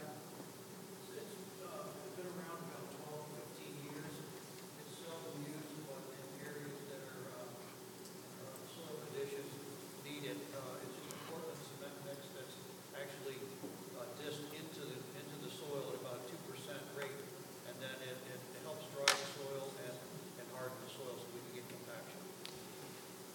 And my understanding that we've had soil issues not only on that site with the previous building, but also we had some uh, compaction issues across the street with Howard T. Ennis. So that's what we're looking at currently. Early on, we had compaction um, at Indian River as well in, in the last construction. They ended up having to dump another half a million into it in order for things to come out right. So I will keep you updated on that. Um, I did speak to the State Bond Bill Committee this past Friday with regard to our ongoing need for market pressure, which we've discussed some this evening, and our concern for the magnitude of a local match. Uh, John Marinucci from the State Board uh, Boards Association, who has visited with us in the past, uh, also supported that cause with a letter to the committee to reiterate the unprecedented nature of the cost es- ex- escalation and the impact of a local match. Happy to answer any questions. Kind of. Is the state still suggesting that we do a referendum for our portion of it? No, that was one of the, the discussion points that uh, they had said we should consider, and I think the board did consider that at a board meeting or two ago, and um, that would be really tough. That'd be really tough.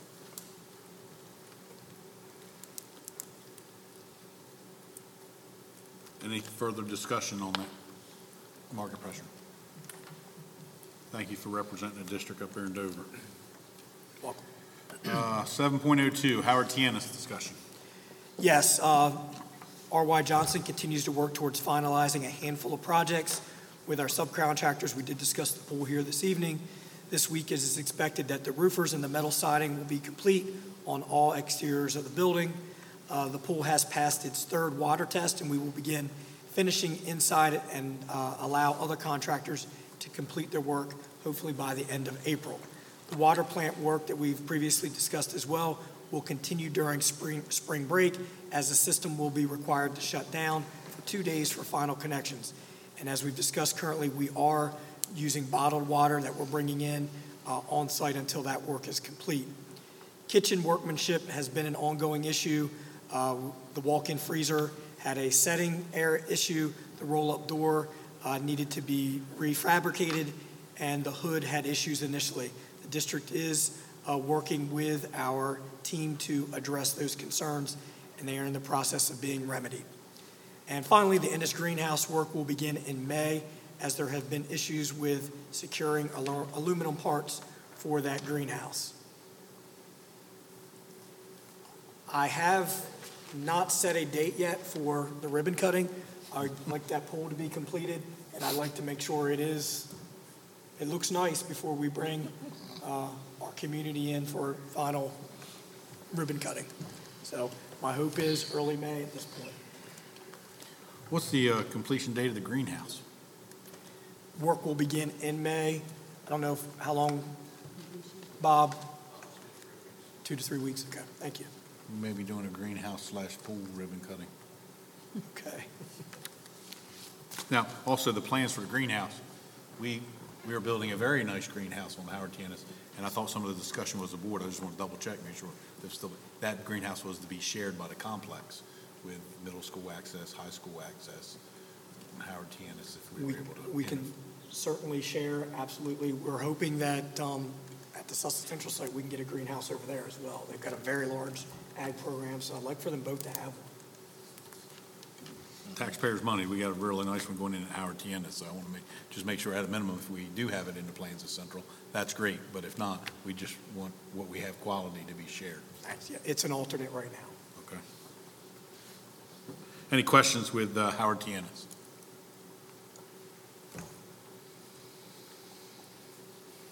Seven point oh three, GW Carver consent update. Good evening. Just a few quick updates for tonight. During the public meeting held in November, Carver Consent Order Community Advisory Board members requested that the school board support with an analysis of our equity stakeholder survey results. Uh, Mrs. Gwendolyn Miller was contracted to perform this analysis by looking at survey results for our students and staff of color. She identified questions where some students or staff of color did not have favorable responses and illuminated this information within her report. She also provided district recommendations related to diversity, equity, and inclusion work in our district. And our district internal equity steering committee will review this information and determine next steps with our district initiatives. Um, tonight, we're going to have Howard T. Ennis highlight a small part of their um, equity plan for the year that they've had a lot of success with. And board members, you do have a handout within your packets um, with regard to your celebration of it. Yes, so tonight I brought with me two of my equity champions who are the leaders in my building. Miss Jill Howard, she's one of our preschool teachers, and Miss Brianna Schuman, who is one of our CODAs. And I am 100% turning this over to them. Good evening. We are making great strides at HTE. Our Equity and Diversity Program has been working to ensure that every student learns and is part of a welcoming environment regardless of their ability, background, or circumstances. One of the events that we have put on was a diversity celebration on December 5th. In preparation for this event, teachers and classrooms worked on expanding their knowledge on culture specific to their students and staff. They explored cultural exploration with song, dance, food, folklore, and more. At, uh, we had an in-school celebration and an after-school celebration. A total of 18 families were able to attend the after-school diversity event. It was a very successful event. Last month, on the 22nd, we had our multicultural music concert. It was led by our music teacher, Jessica Dixon. Um, the creativity and the talent that was put on display was phenomenal. Um, it's evidence that by the joy that was expressed by the students and the family, and even some uh, school board and district members, that they loved what they saw. Um. Oh, it was a wonderful demonstration of one love, one world was one of the statements that we heard all throughout the school. And also, uh, last month, since it was February, it was the Black History Month celebration. um, I, my classroom, and another preschool classroom, we took every day a famous Black American. They did an excerpt about that Black American. They colored a picture about that Black American, and then we put it on display outside of our classroom like a collage. Um, I have pictures of it, but I didn't bring anything this evening. Um, it just showed that we celebrate diversity, we celebrate the talents and gifts of famous Black Americans, and even local Black Americans. We continue with celebration of diversity with our staff and family newsletters highlighting various celebrations throughout the different months, as well as including lessons to also increase awareness and understanding and help with learning as well. Looking forward, Howard T. Ennis continues to soar into the new with equity and diversity, and we will be a part of the multicultural uh, festival that will be held in May with other schools as well, and we continue to look and explore other opportunities for our students. Thank you. Thank you. Thank you. Thank you, Howard. Any questions tonight on the Carver consent order update? Thank you for your attention. Thank you, Dr. Bringham. Uh, Committee reports, Building and Grounds. Mr. Fritz? Okay, so the first uh, Buildings and Grounds Committee met on March the 13th. The first topic, capital improvements, Howard T. Ennis report. Again, some of these items may have already been taken care of since that meeting till tonight. R.Y. Johnson's Brad Cohen reported that a new leak test for the pool will happen within the week. And again, this is the pool at Howard T. And after a positive outcome, the final finish to the pool will, commence, will commence. Also, it's noted that the Delaware Office of Drinking Water determined that some paperwork for Howard T. Ennis water plant was never filed, and a meeting will take place between R.Y. Johnson and Drinking Water Department on Tuesday, March 14th, to determine a sufficient course of action to rectify this omission. Lastly, reported that the last of the siding has been delivered and should be installed by the end of March, and supply issues have pushed the greenhouse completion back to sometime in May. Change orders. Uh, We were presented this evening already with the change order for the classroom furniture, which was approved, and we also discussed the request by Fern Clendaniel for the uh, requested uh, contract bill balance. Sussex Central, construction update. Brad Cowan reported that the work continues on the building pad, which is 50% complete, with sewer and electric being installed. The weather's been an issue with ground saturation. Steel delivery is still to begin in June. It's also reported that DelDOT entrance pre-construction meetings are happening as well. Change orders, none. R.Y. Johnson's issued a schedule for construction coordination with the goal being students entering the new school in September of 2025. We discussed this evening the front entrance and the crenellations. It was reported that alternate 38 was not accepted and eliminating the library balcony and enhanced front entrance. And again, as we discussed, that is to come back before committee for further discussion in the board. Old business, Buildings and Grounds Support Centers reported that in the last 30 days, there were 90 new tickets that were opened, 109 tickets that were closed, and 58 tickets still remaining in the system being worked on. HVAC CARES ESSER cooling tower replacement, uh, updated status on the cooling tower replacement progress. East Millsboro unit will be installed the week of March the 13th.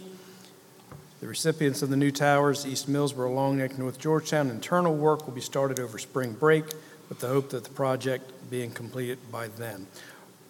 Artisan, uh, arti- excuse me, artesian agreement report reported that the insurance portion of the agreement is satisfied and legal work continues on the transfer of assets. Easement and right-of-way agreements have been submitted to the district as well as tax forms required by our for the Sussex County Recorder of Deeds. Lead, lead testing update on March 16th in Univer High School. We'll have two fountains retested. John M. Clayton will have one fountain retested for lead on March 17th. Retesting was to be done at consumption points at Long Neck, Millsboro Middle, and Phillips Shaw. And also, once kitchen, filters are installed on fixtures at North Georgetown, Millsboro Middle, Sussex Central High School, and G.W. Carver Building, retesting will then be scheduled. New business, the tennis courts at both Indian River High School and Sussex Central High School have had their uh, cracks repaired and surface preparation to begin March 16th or Friday, March 17th. My understanding is that's been done, correct? Correct. Okay, so this, uh, both courts will be finished, or should be finished. In River High School, uh, Principal Mr. Williams and Athletic Director Mr. Furman presented the need for a new weight room because of age of equipment, condition, wear and tear, et cetera. Uh, Also included uh, equipment that was desired, estimated cost. It was determined that three quotes would be required to bring back before the committee before funding discussions could then occur. ESCO, uh, the three-year report uh, has been completed with reports that the guaranteed savings of the performance agreement were in excess of $57,466. And school inspection report, building inspections have been completed, and it was noted that overall schools are in good shape. As in the past, and Grounds will send out our reports to the schools for principals and chief sign-offs on any issues noted, with updates submitted as tasks are completed. Next meeting uh, to be determined. Any questions for Building and Grounds? Thank you, Mr. Fritz. 8.02, Comprehensive School Safety. Mr. Cathell? Yes. On uh, March 17th, our constables participated participated in an alert training. Um, This training was held at Millsboro Middle School. It was directed by Constable Josh Worrell, Millsboro Police Department's Detective Jonathan Zabrowski, and Selbyville Police Department Detective Tyler Bear. Um, I actually had the pleasure of doing this training myself today at work, and it's outstanding training, so I'm glad to see this is getting done. Um, One other note, there was a critical incident at Sussex Central on uh, March 15th. I just want to commend the actions of our staff there and Detective Cannon for resolving that so quickly. So Dr. Layfield, if you could pass on to whatever staff was involved, my thanks. I I appreciate that. Great job with that. That's all. Mr. Cathell, has there been any talk of getting magnetometers at the entrance to our schools? I've not heard any. Mr. Lewis?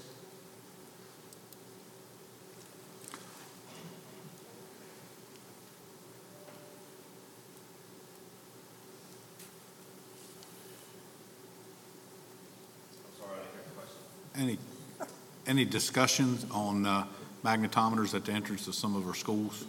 I know it was, been discussed previously a long time ago, and then some schools are moving to it, and it might be an overstep or an overreach for the situation that we have under control, but it's a different time.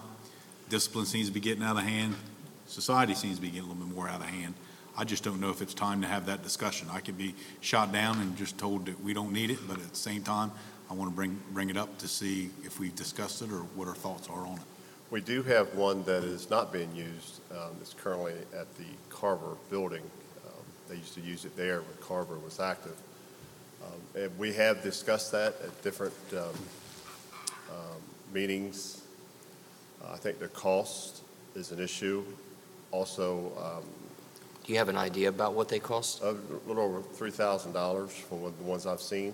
However, and the time that we would have to take to get students to go through these uh, scanners, if you will. Um, You know, I want to use Dr. Layfield's building. He's got 2,000 kids in there, so everybody, to do it right, every person, including staff, would have to walk through that machine. You would have to have somebody there to monitor that, to make sure whatever they're carrying is going to be emptied out, and that would have to be scanned as well. So it can be done, but it's going to extend the, the day at the school. I can't imagine how long it would take to push 2,000 students through, through that, uh, through that scanner. I appreciate the discussion. I know safety is a headache, and safety comes at a cost, and pray we don't need it, but when we do, if we had it, Yeah, I do know there is discussion up to uh, New Castle County, that some of those schools are looking uh, to doing that. Um, But I'm not sure if they really thought about the time that it would take to make sure every student that comes on that property is going to have to walk through that scanner. Then every time somebody goes outside, they're going to have to go back through that scanner. Um, And it's certainly something that in today's world, I mean, just to- again today, we had another school shooting. And um, I think it will come to a point that we're going to have to consider what else can we do to protect our schools. Um, initial reports are it was a side door use, so I think what we do is try to batten down the hatches and limit the, uh, unlock doors in the school, and I think that, that's a great safety plan. And These all were very difficult to implement because of old habits, so. Correct. Just, I want the discussion at least be had. It can be shot down, but I, uh, whatever we can do to provide a safe environment for our students is a And I do want to add, uh, at our trainings that I have with the constables, that's one thing that we took, do talk about, um, are the doors that are being locked, the classroom doors. And, and still now, we do find some classroom doors that are not being secured. Now, our constables are creating that report, they send it to the building principals, and the building principals address those teachers. But um, it's very, very important, and you folks understand this, that the doors are there for a reason. The doors are there with locks for a reason, to- to keep these students locked down. And um, And that's one of the major jobs that our constables are constantly doing, walking the areas and making sure these doors locked, including exterior doors as well. We do an outstanding job of securing the buildings to the outside, but obviously this latest incident was from within, so that's All right, this worrisome. is, this is something that Pep and I have talked about a couple times over the last six to eight months. Um, If there are teachers and personnel leaving the doors open and they're simply being smacked on the wrist, okay, that is not helpful to us. Um, I've asked Pep to look into it, and I don't know, you know, what's happening with it, something that needs to be taken a look at. But if people are known to leave their doors open on a regular basis, okay, they should be written up. And if a building administrator is made aware of it and does not write them up for it, then the building administrator needs to be written up. And I know we all tend to, to not want to do that because we don't want to leave records behind, quote unquote. But when it comes to this, there's been a couple of them in the last six months to a year or two that have been side doors that were open. That's just a frank failure of security. All right, and this is something that's relatively straightforward. So, you know, at some point, I know Pep's had the discussion with the constables, and they're writing it up, they're making a note of it, but the building administrators, if they are not acting on it, then somebody needs to act on the building administrators. I don't want to get a call that says, oh, my friend Bob didn't lock the doors, but I didn't want to write him up, and we got three dead kids. Or one, or a shooting. I can don't tell care. you, the, we've had discussions, not, not as much recently, because I think things are, are being locked by and large, but the, the admin are following up with those staff, and we do have a process in place if there's a need for a second or third follow-up. just stress it, and by and large on this one may not be the right answer. This is one where we need hundred percent. Okay, and I know things fall through the cracks, but on something like this, security is where it's at. Okay, It's not a matter of if, it's a matter of when. ten-four. Thank you, Mr. Lewis. Thank you for your work, Pep. Mr. Cathell. 8.03, Finance. Doc? Well, we have the shortest committee meetings in town, as a general rule. Uniforms were discussed and voted on. Um, Dr. Layfield, Jesse Bear did a nice job of looking at the other uniform, putting the flags back on, a little bit of give and take on that one, but they did a nice job. Mrs. Smith did share that there was an RFP for personalized student transportation that had been drafted, and uh, looks like the prices have gone up there too. Um, She also shared a final local funds audit that was issued by the state auditor's office, and uh, she did share the draft report at the November Finance Committee meeting. We did receive one finding involving procurement that the district doesn't agree with. However, uh, we're working on a new procurement process uh, that should ultimately resolve the issue. Alrighty, sometimes I think these people look for problems just to justify their existence, but that's an editorial comment. Mrs. Smith will share the report at the board meeting, and that was it. Short meeting. It's not like the busy ones that Mr. Fritz has. Any questions with Finance? 8.04, Curriculum. Dr. Statler? Thank you. Dr. Jones and Mrs. uh, Dorman are going to provide us a presentation, a very brief overview of some data.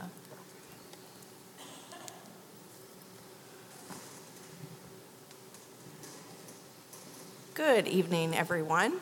So we shared the full presentation of the mid-year data for reading and math up to this point at the curriculum committee meeting. I believe that you have the full presentation um, in your possession.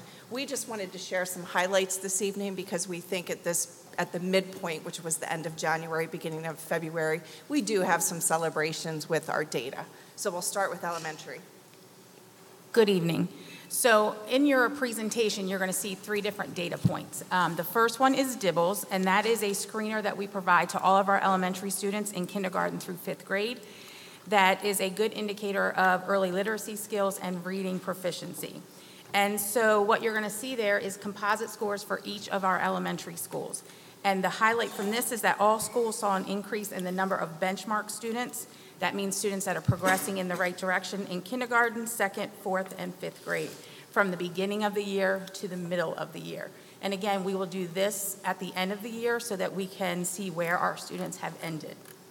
The second data point that we um, collected information on was iReady. And iReady is an online um, platform that we use that looks at six different domains such as phonics, vocabulary, and comprehension. And what you'll see in that part of the, of the presentation is that all schools saw the percentage of above and on grade level students increase from the beginning of the year to the um, middle of the year. And then finally, we look at um, Bridges Number Corner, and that is how we look at the progress of our students um, in math. And so this previews and extends the skills related to the critical areas that our students are expected to know by the end of their grade level.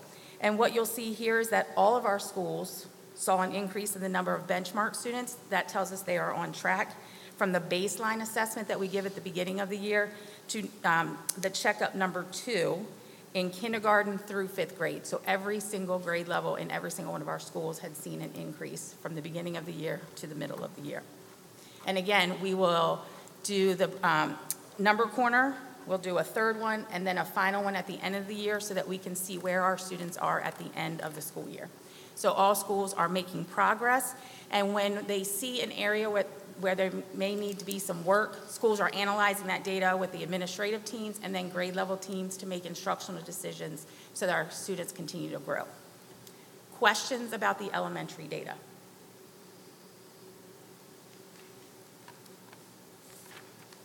So moving on to secondary, you'll see that the first set of data available to you is through Achieve 3000 and the level set assessment. This is a criterion referenced assessment, so students aren't compared to other students nationally. They're only compared themselves individually to how they're performing on state standards. So, what I can report out at this point in time is at the mid year point, our expected growth in Lexile score, which indicates to us the level of reading ability that students have, and this test also measures their ability to read certain levels of text difficulty.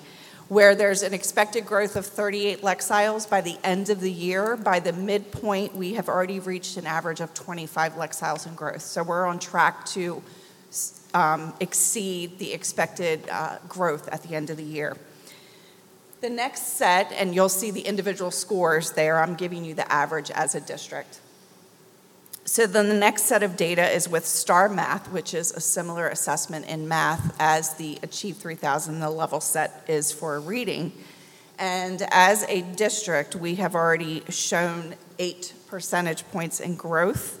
Um, we range anywhere from 3% to 22% by individual schools, and we are on track again to be um, meeting and exceeding the target by the end of the year. And then finally, with our new math curriculum, uh, Carnegie Learning, we're seeing great success. Um, syllabus completion, for one. Um, you may hear teachers sometimes say that I just don't have enough time to get through all of my content. One of the biggest pushes uh, Jimmy Wheatley, our math secondary specialist, has been making this year of how can we keep a steady pace, making sure that kids are learning while also exposing them to as much content as we possibly can. And I can report out that we are in a position where some schools are going to, for the first time, teach 100% of the grade level standards and content that is given to them in any given year. Um, every school has already surpassed where they have been at the end of the year already by the midpoint of this year. With that comes what's known as an applause score, and that stands for an adaptive, adaptive personalized learning score. So each kid gets an individual targeted goal. and with those applause scores, if Carnegie is speaking the truth and being a good predictor on how our students will perform um, on the state assessment, we are expected to grow anywhere from 20 to 20 and upwards percentage points in our math scores this year at the end of the year. So fingers crossed that's truth. Any questions about secondary? Okay, thank you. Thank you.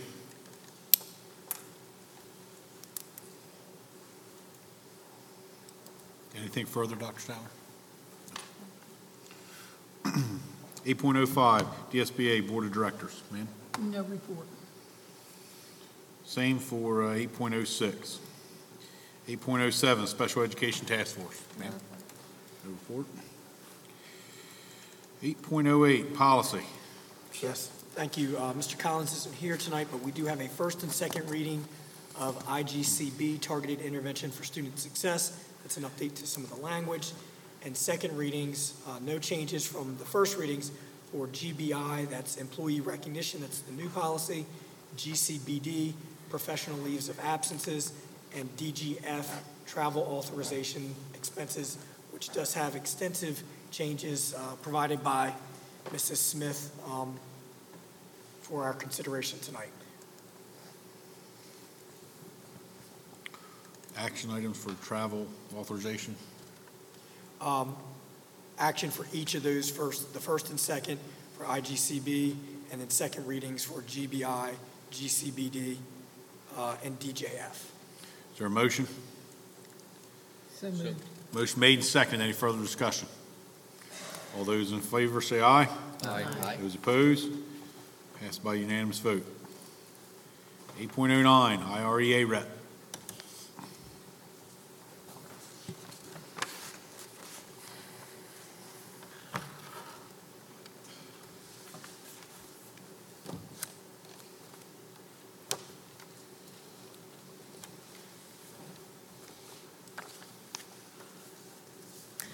Good evening, Uh, Blair Catlin Brown, um, Association Rep for SDSA and the IREA Communications Chair. Um, Before I jumped into it, I wanted to ask a question after listening to some of the discussions um, about the metal detectors and security. Either you can provide me an answer now, or if you want to get to me later, because I thought it would be a good thing to share out to our membership as you discussed that there's an increase of safety and discipline concerns. With the plans for the new building, Sussex Central, is there enhanced security in that plan, whether it's metal detectors or other, I don't know, upcoming technology that will make the building more secure? We'll follow back up with Okay, that yeah, thank after you very much. speaking I think it We- would just give We our can put it on the topic for building and grounds to discuss a little bit with the safety measures that are put in place and be able to forward that back to Okay, great. I think that would give some peace of mind to our staff. Um, So on to good news. Um, We are elated to share the results of our IREA's uh, scholarship fundraiser with bids on the 64 items that were donated, plus cash donations. We raised more than $3,000. This is an increase over last year. Because of this, we will be able to increase the two scholarships that we are providing to $1,500 each. Um, Huge thanks to Melissa Abbott's hard work in organizing this event. Um, And so we will be able to provide these $1,500 scholarships to one senior at each high school who plans to pursue a career in education. Um, Thank you so much to all the staff members, administrators, and Board of Ed members who directly supported our students and furthered the collaborative effort of IREA and IRSD in recruiting future educators to work in the Indian River School District. A special thanks for the collaboration with administrators and Board of Education members who da- donated or attended our event. Thank you for the donations from Jay Owens, Karen Blannard, Allison Emerson, Bradley Layfield. Sorry, my thing got weird there. Janet Hickman, Connie Pryor, Derek Cathell, Dr. Hattier, and Karen Oliphant. Huge thanks to attending to Nick Fair, Aaron Donovan, and Bradley Layfield, and a double thanks to Jay Owens, Karen Blannard, and Connie Pryor for donations and attending. Um, anyone who's unable to attend, we can still take donations. We would love to be able to bump that uh, scholarship up even more. So you can reach out to Melissa Abbott at any time over at Sussex Central so we can recruit more of our own students to embark in a career in education and come back home and teach here. Um, Earlier this month, elections for IREA officers were completed. Um, The following roles were filled by the same members. President is J.R. Emanuel, Vice President for Secretaries, Suzanne Timmons, Vice President for Paras, Cassie Queen, Vice President for Custodians, Bobby Bull, Secretary, Jason Pilgrim, and appointed Treasurer, Robin Alexander. The one change comes in the role of Vice Presidents for Teachers. After many years of dedication to the role, Linda Hickman decided to step, or Hockman, sorry, decided to step aside. We sincerely thank her for her tireless efforts to support educators in IRSD, and I would like to give personal thanks to Linda for welcoming, welcoming me into IREA with open arms. So with that, starting in July, I will be taking over the role of Vice President for Teachers. I look forward to growing in my ability to advocate for teachers as I learn the ins and outs of our amazing district. And I do not take this responsibility lightly, and I hope to do every member of our community proud. Um, With the Board of, Ex- uh, of Ed- Board of Education election on the horizon, IRA officers and several association reps will be meeting with um, District 2 candidates on April 4th at Sussex Central. Um, We look forward to getting to know each of them, learning their plans for supporting students and staff, and their overall vision for the district. Negotiations continue for the secretaries and paraprofessional contracts. Um, And following up on the calendar conversations tonight, we would like to reiterate that the calendar committee, which we participated in, functioned as a committee should, um, and came up with a calendar that incorporated the goals of the Department of Instruction and IREA, and found compromises, as I know Mr. Layfield had mentioned, where needed. Um, Again, we really appreciated that collaboration, even though we hear some of the concerns, but we hope that collaboration will keep going, moving forward. Um, Also, another bit of exciting information, we are excited to be offering a monthly newsletter to all of our members um, with the goal of giving them the knowledge that they need to feel empowered and supported. And we're making sure to focus on district matters, but also state matters, so we can help them to advocate for things that help the district, help staff and students all around. And overall, we wish everyone a very restful spring break. I think we all need it. Take care. Thank you. Superintendent's report. Yes, thank you. Within Board Docs, you'll see my uh, monthly activities. We'd like to highlight just a couple things uh, from the month. North Georgetown Elementary's National Elementary Honor Society induction ceremony, that was their first. Uh, I know JMC also has a National Elementary Honor Society, so I was able to participate in that uh, wonderful event. Uh, Also was able to participate in the VEX Robotics Superbot Saturday event that was very well organized by our staff and participated uh, in by many, many of our students. Uh, We also had our Behavioral Health Professional of the Year, uh, where Philip C. Shaw Elementary School Counselor Mrs. Jessica Ford was named Indian River School District's 2023 Behavioral Health Professional of the Year. Uh, Wonderful ceremony. And finally, I was able to join Secretary Holodick at East Millsboro Elementary during a planting event for the school's partnership with the Educator Cultivation Program sponsored by Healthy Foods for Healthy Kids. Thank you.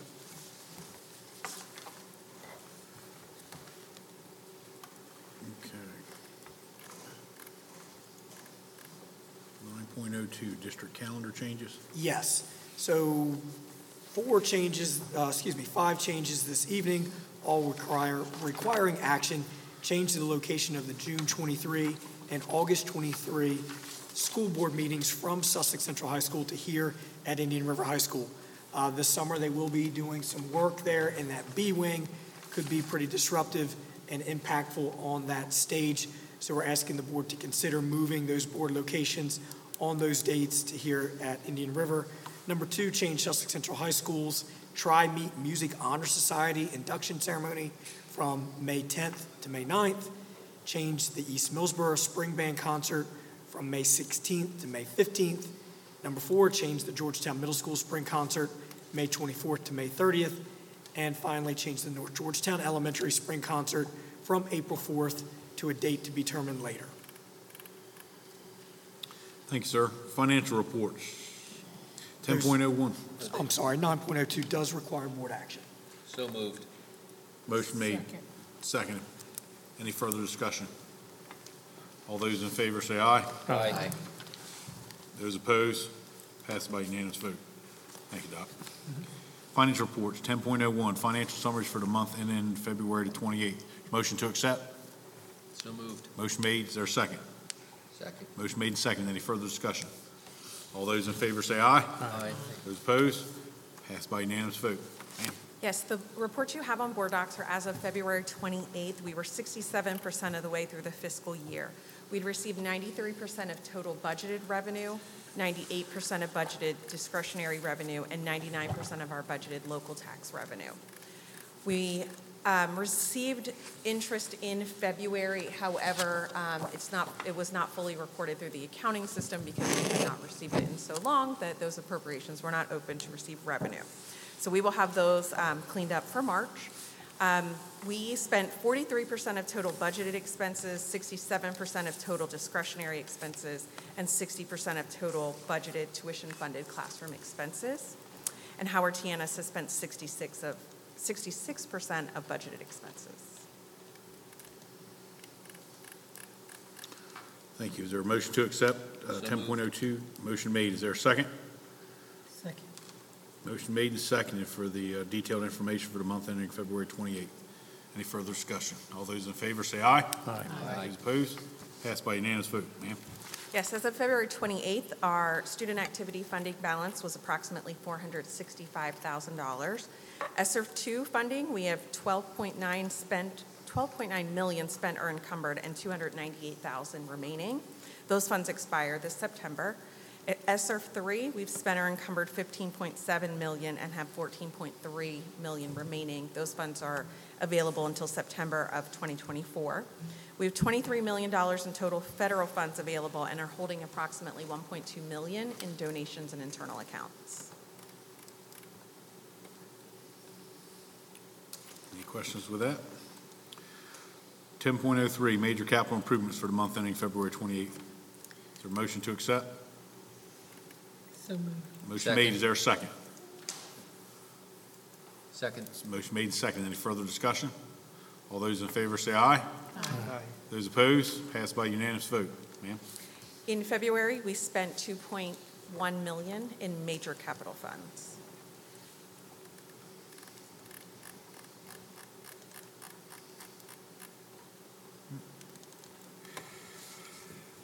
Ten point oh four, minor capital improvements for the month of February twenty-eighth.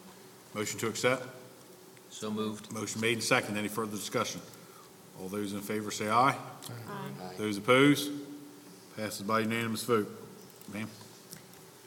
For February, um, we spent, we've spent a total of $2.8 million in our funds available and have a balance remaining of approximately 1.4 million.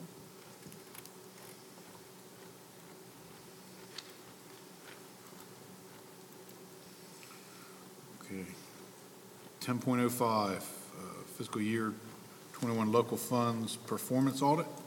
Yes, this is the audit that we reviewed back in November, the draft report. Um, it was released by the state auditor's office in February. Um, the audit reviewed internal controls over the receipt and expenditure of local funds. Um, they reviewed the real estate taxes to make sure they were approved properly and calculated correctly, and also that our tuition tax funds were calculated and spent appropriately.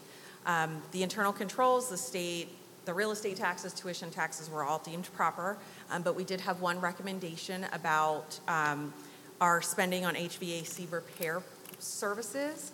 We explained that we used the same vendor that performed our ESCO project so that we ensure that the equipment that is being repaired was repaired by those who installed it um, and maintained properly.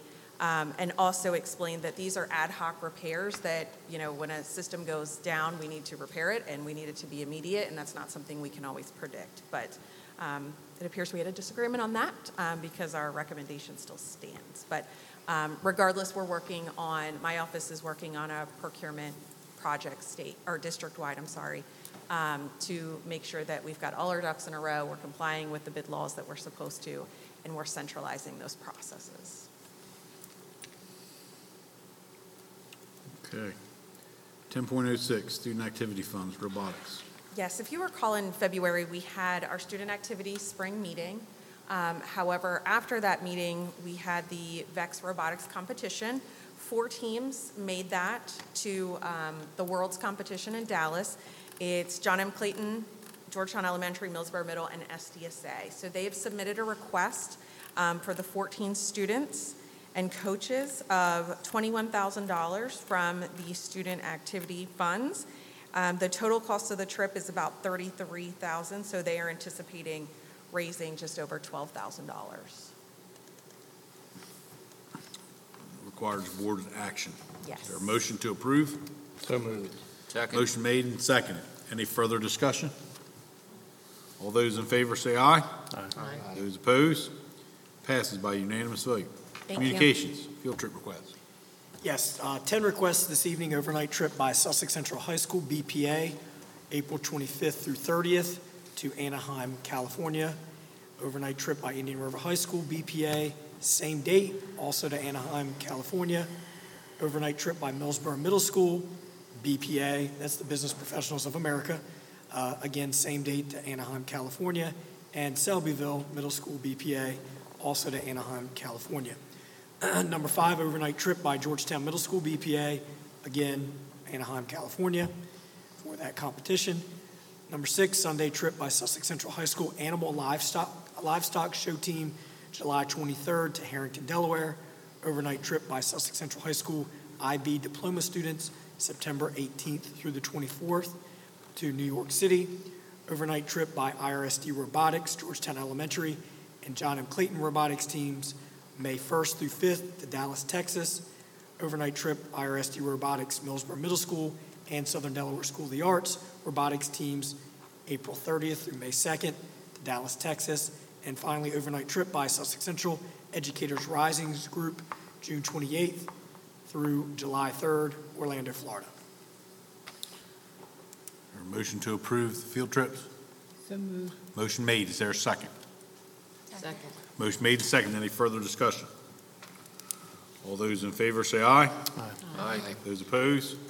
Passes by unanimous vote. Is there a motion to approve the Board of Education agenda minus number two? So moved. Motion made, is there a second? Second. Motion made and second, any further discussion? All those in favor say aye. Aye. Those opposed? Passes by unanimous vote. Now, uh, number two on the board agenda, is there a motion to approve? So moved. Motion made, is there a second? Second. Motion made and second, any further discussion? All those in favor say aye. Aye. Those opposed? Is there an abstention? Abstain. Oh, I'm sorry. Abstain. Will you please poll the board, Ms. Troublefield? Mr. Cathell, Yes. Mr. Fritz, Abstain. Dr. Hattier, Yes. Mr. Layfield, Yes. Mr. Peden, Yes. Mrs. Pryor, Yes. Dr. Statler, Yes. Mrs. Bright. Yes. That is seven yes, zero no, and one abstention. Passed by majority vote. Now the addendum. Uh, Is there a motion to approve personnel So addendum? moved. So moved. Motion made and seconded. Any further discussion? All those in favor say aye. Aye. Those opposed? Passes by unanimous vote.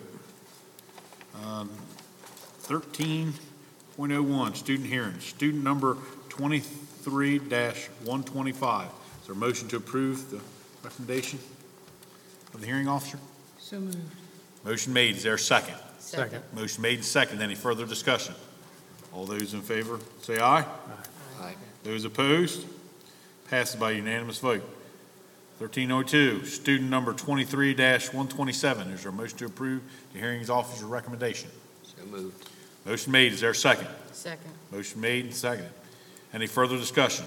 All those in favor say aye. Aye. Those opposed? Passes by unanimous vote. 1303, student number 23-130. Is there a motion to approve the uh, hearing officer's recommendation? So moved. Motion made and seconded. Any further discussion? All those in favor say aye. Aye. Those opposed? Passed by unanimous vote. Come to a time in our meeting where we got public comments. We had one signed up to speak at the beginning meeting. Is there anyone who'd like to come forward and speak now? Hearing none. Thank you. Meeting's adjourned.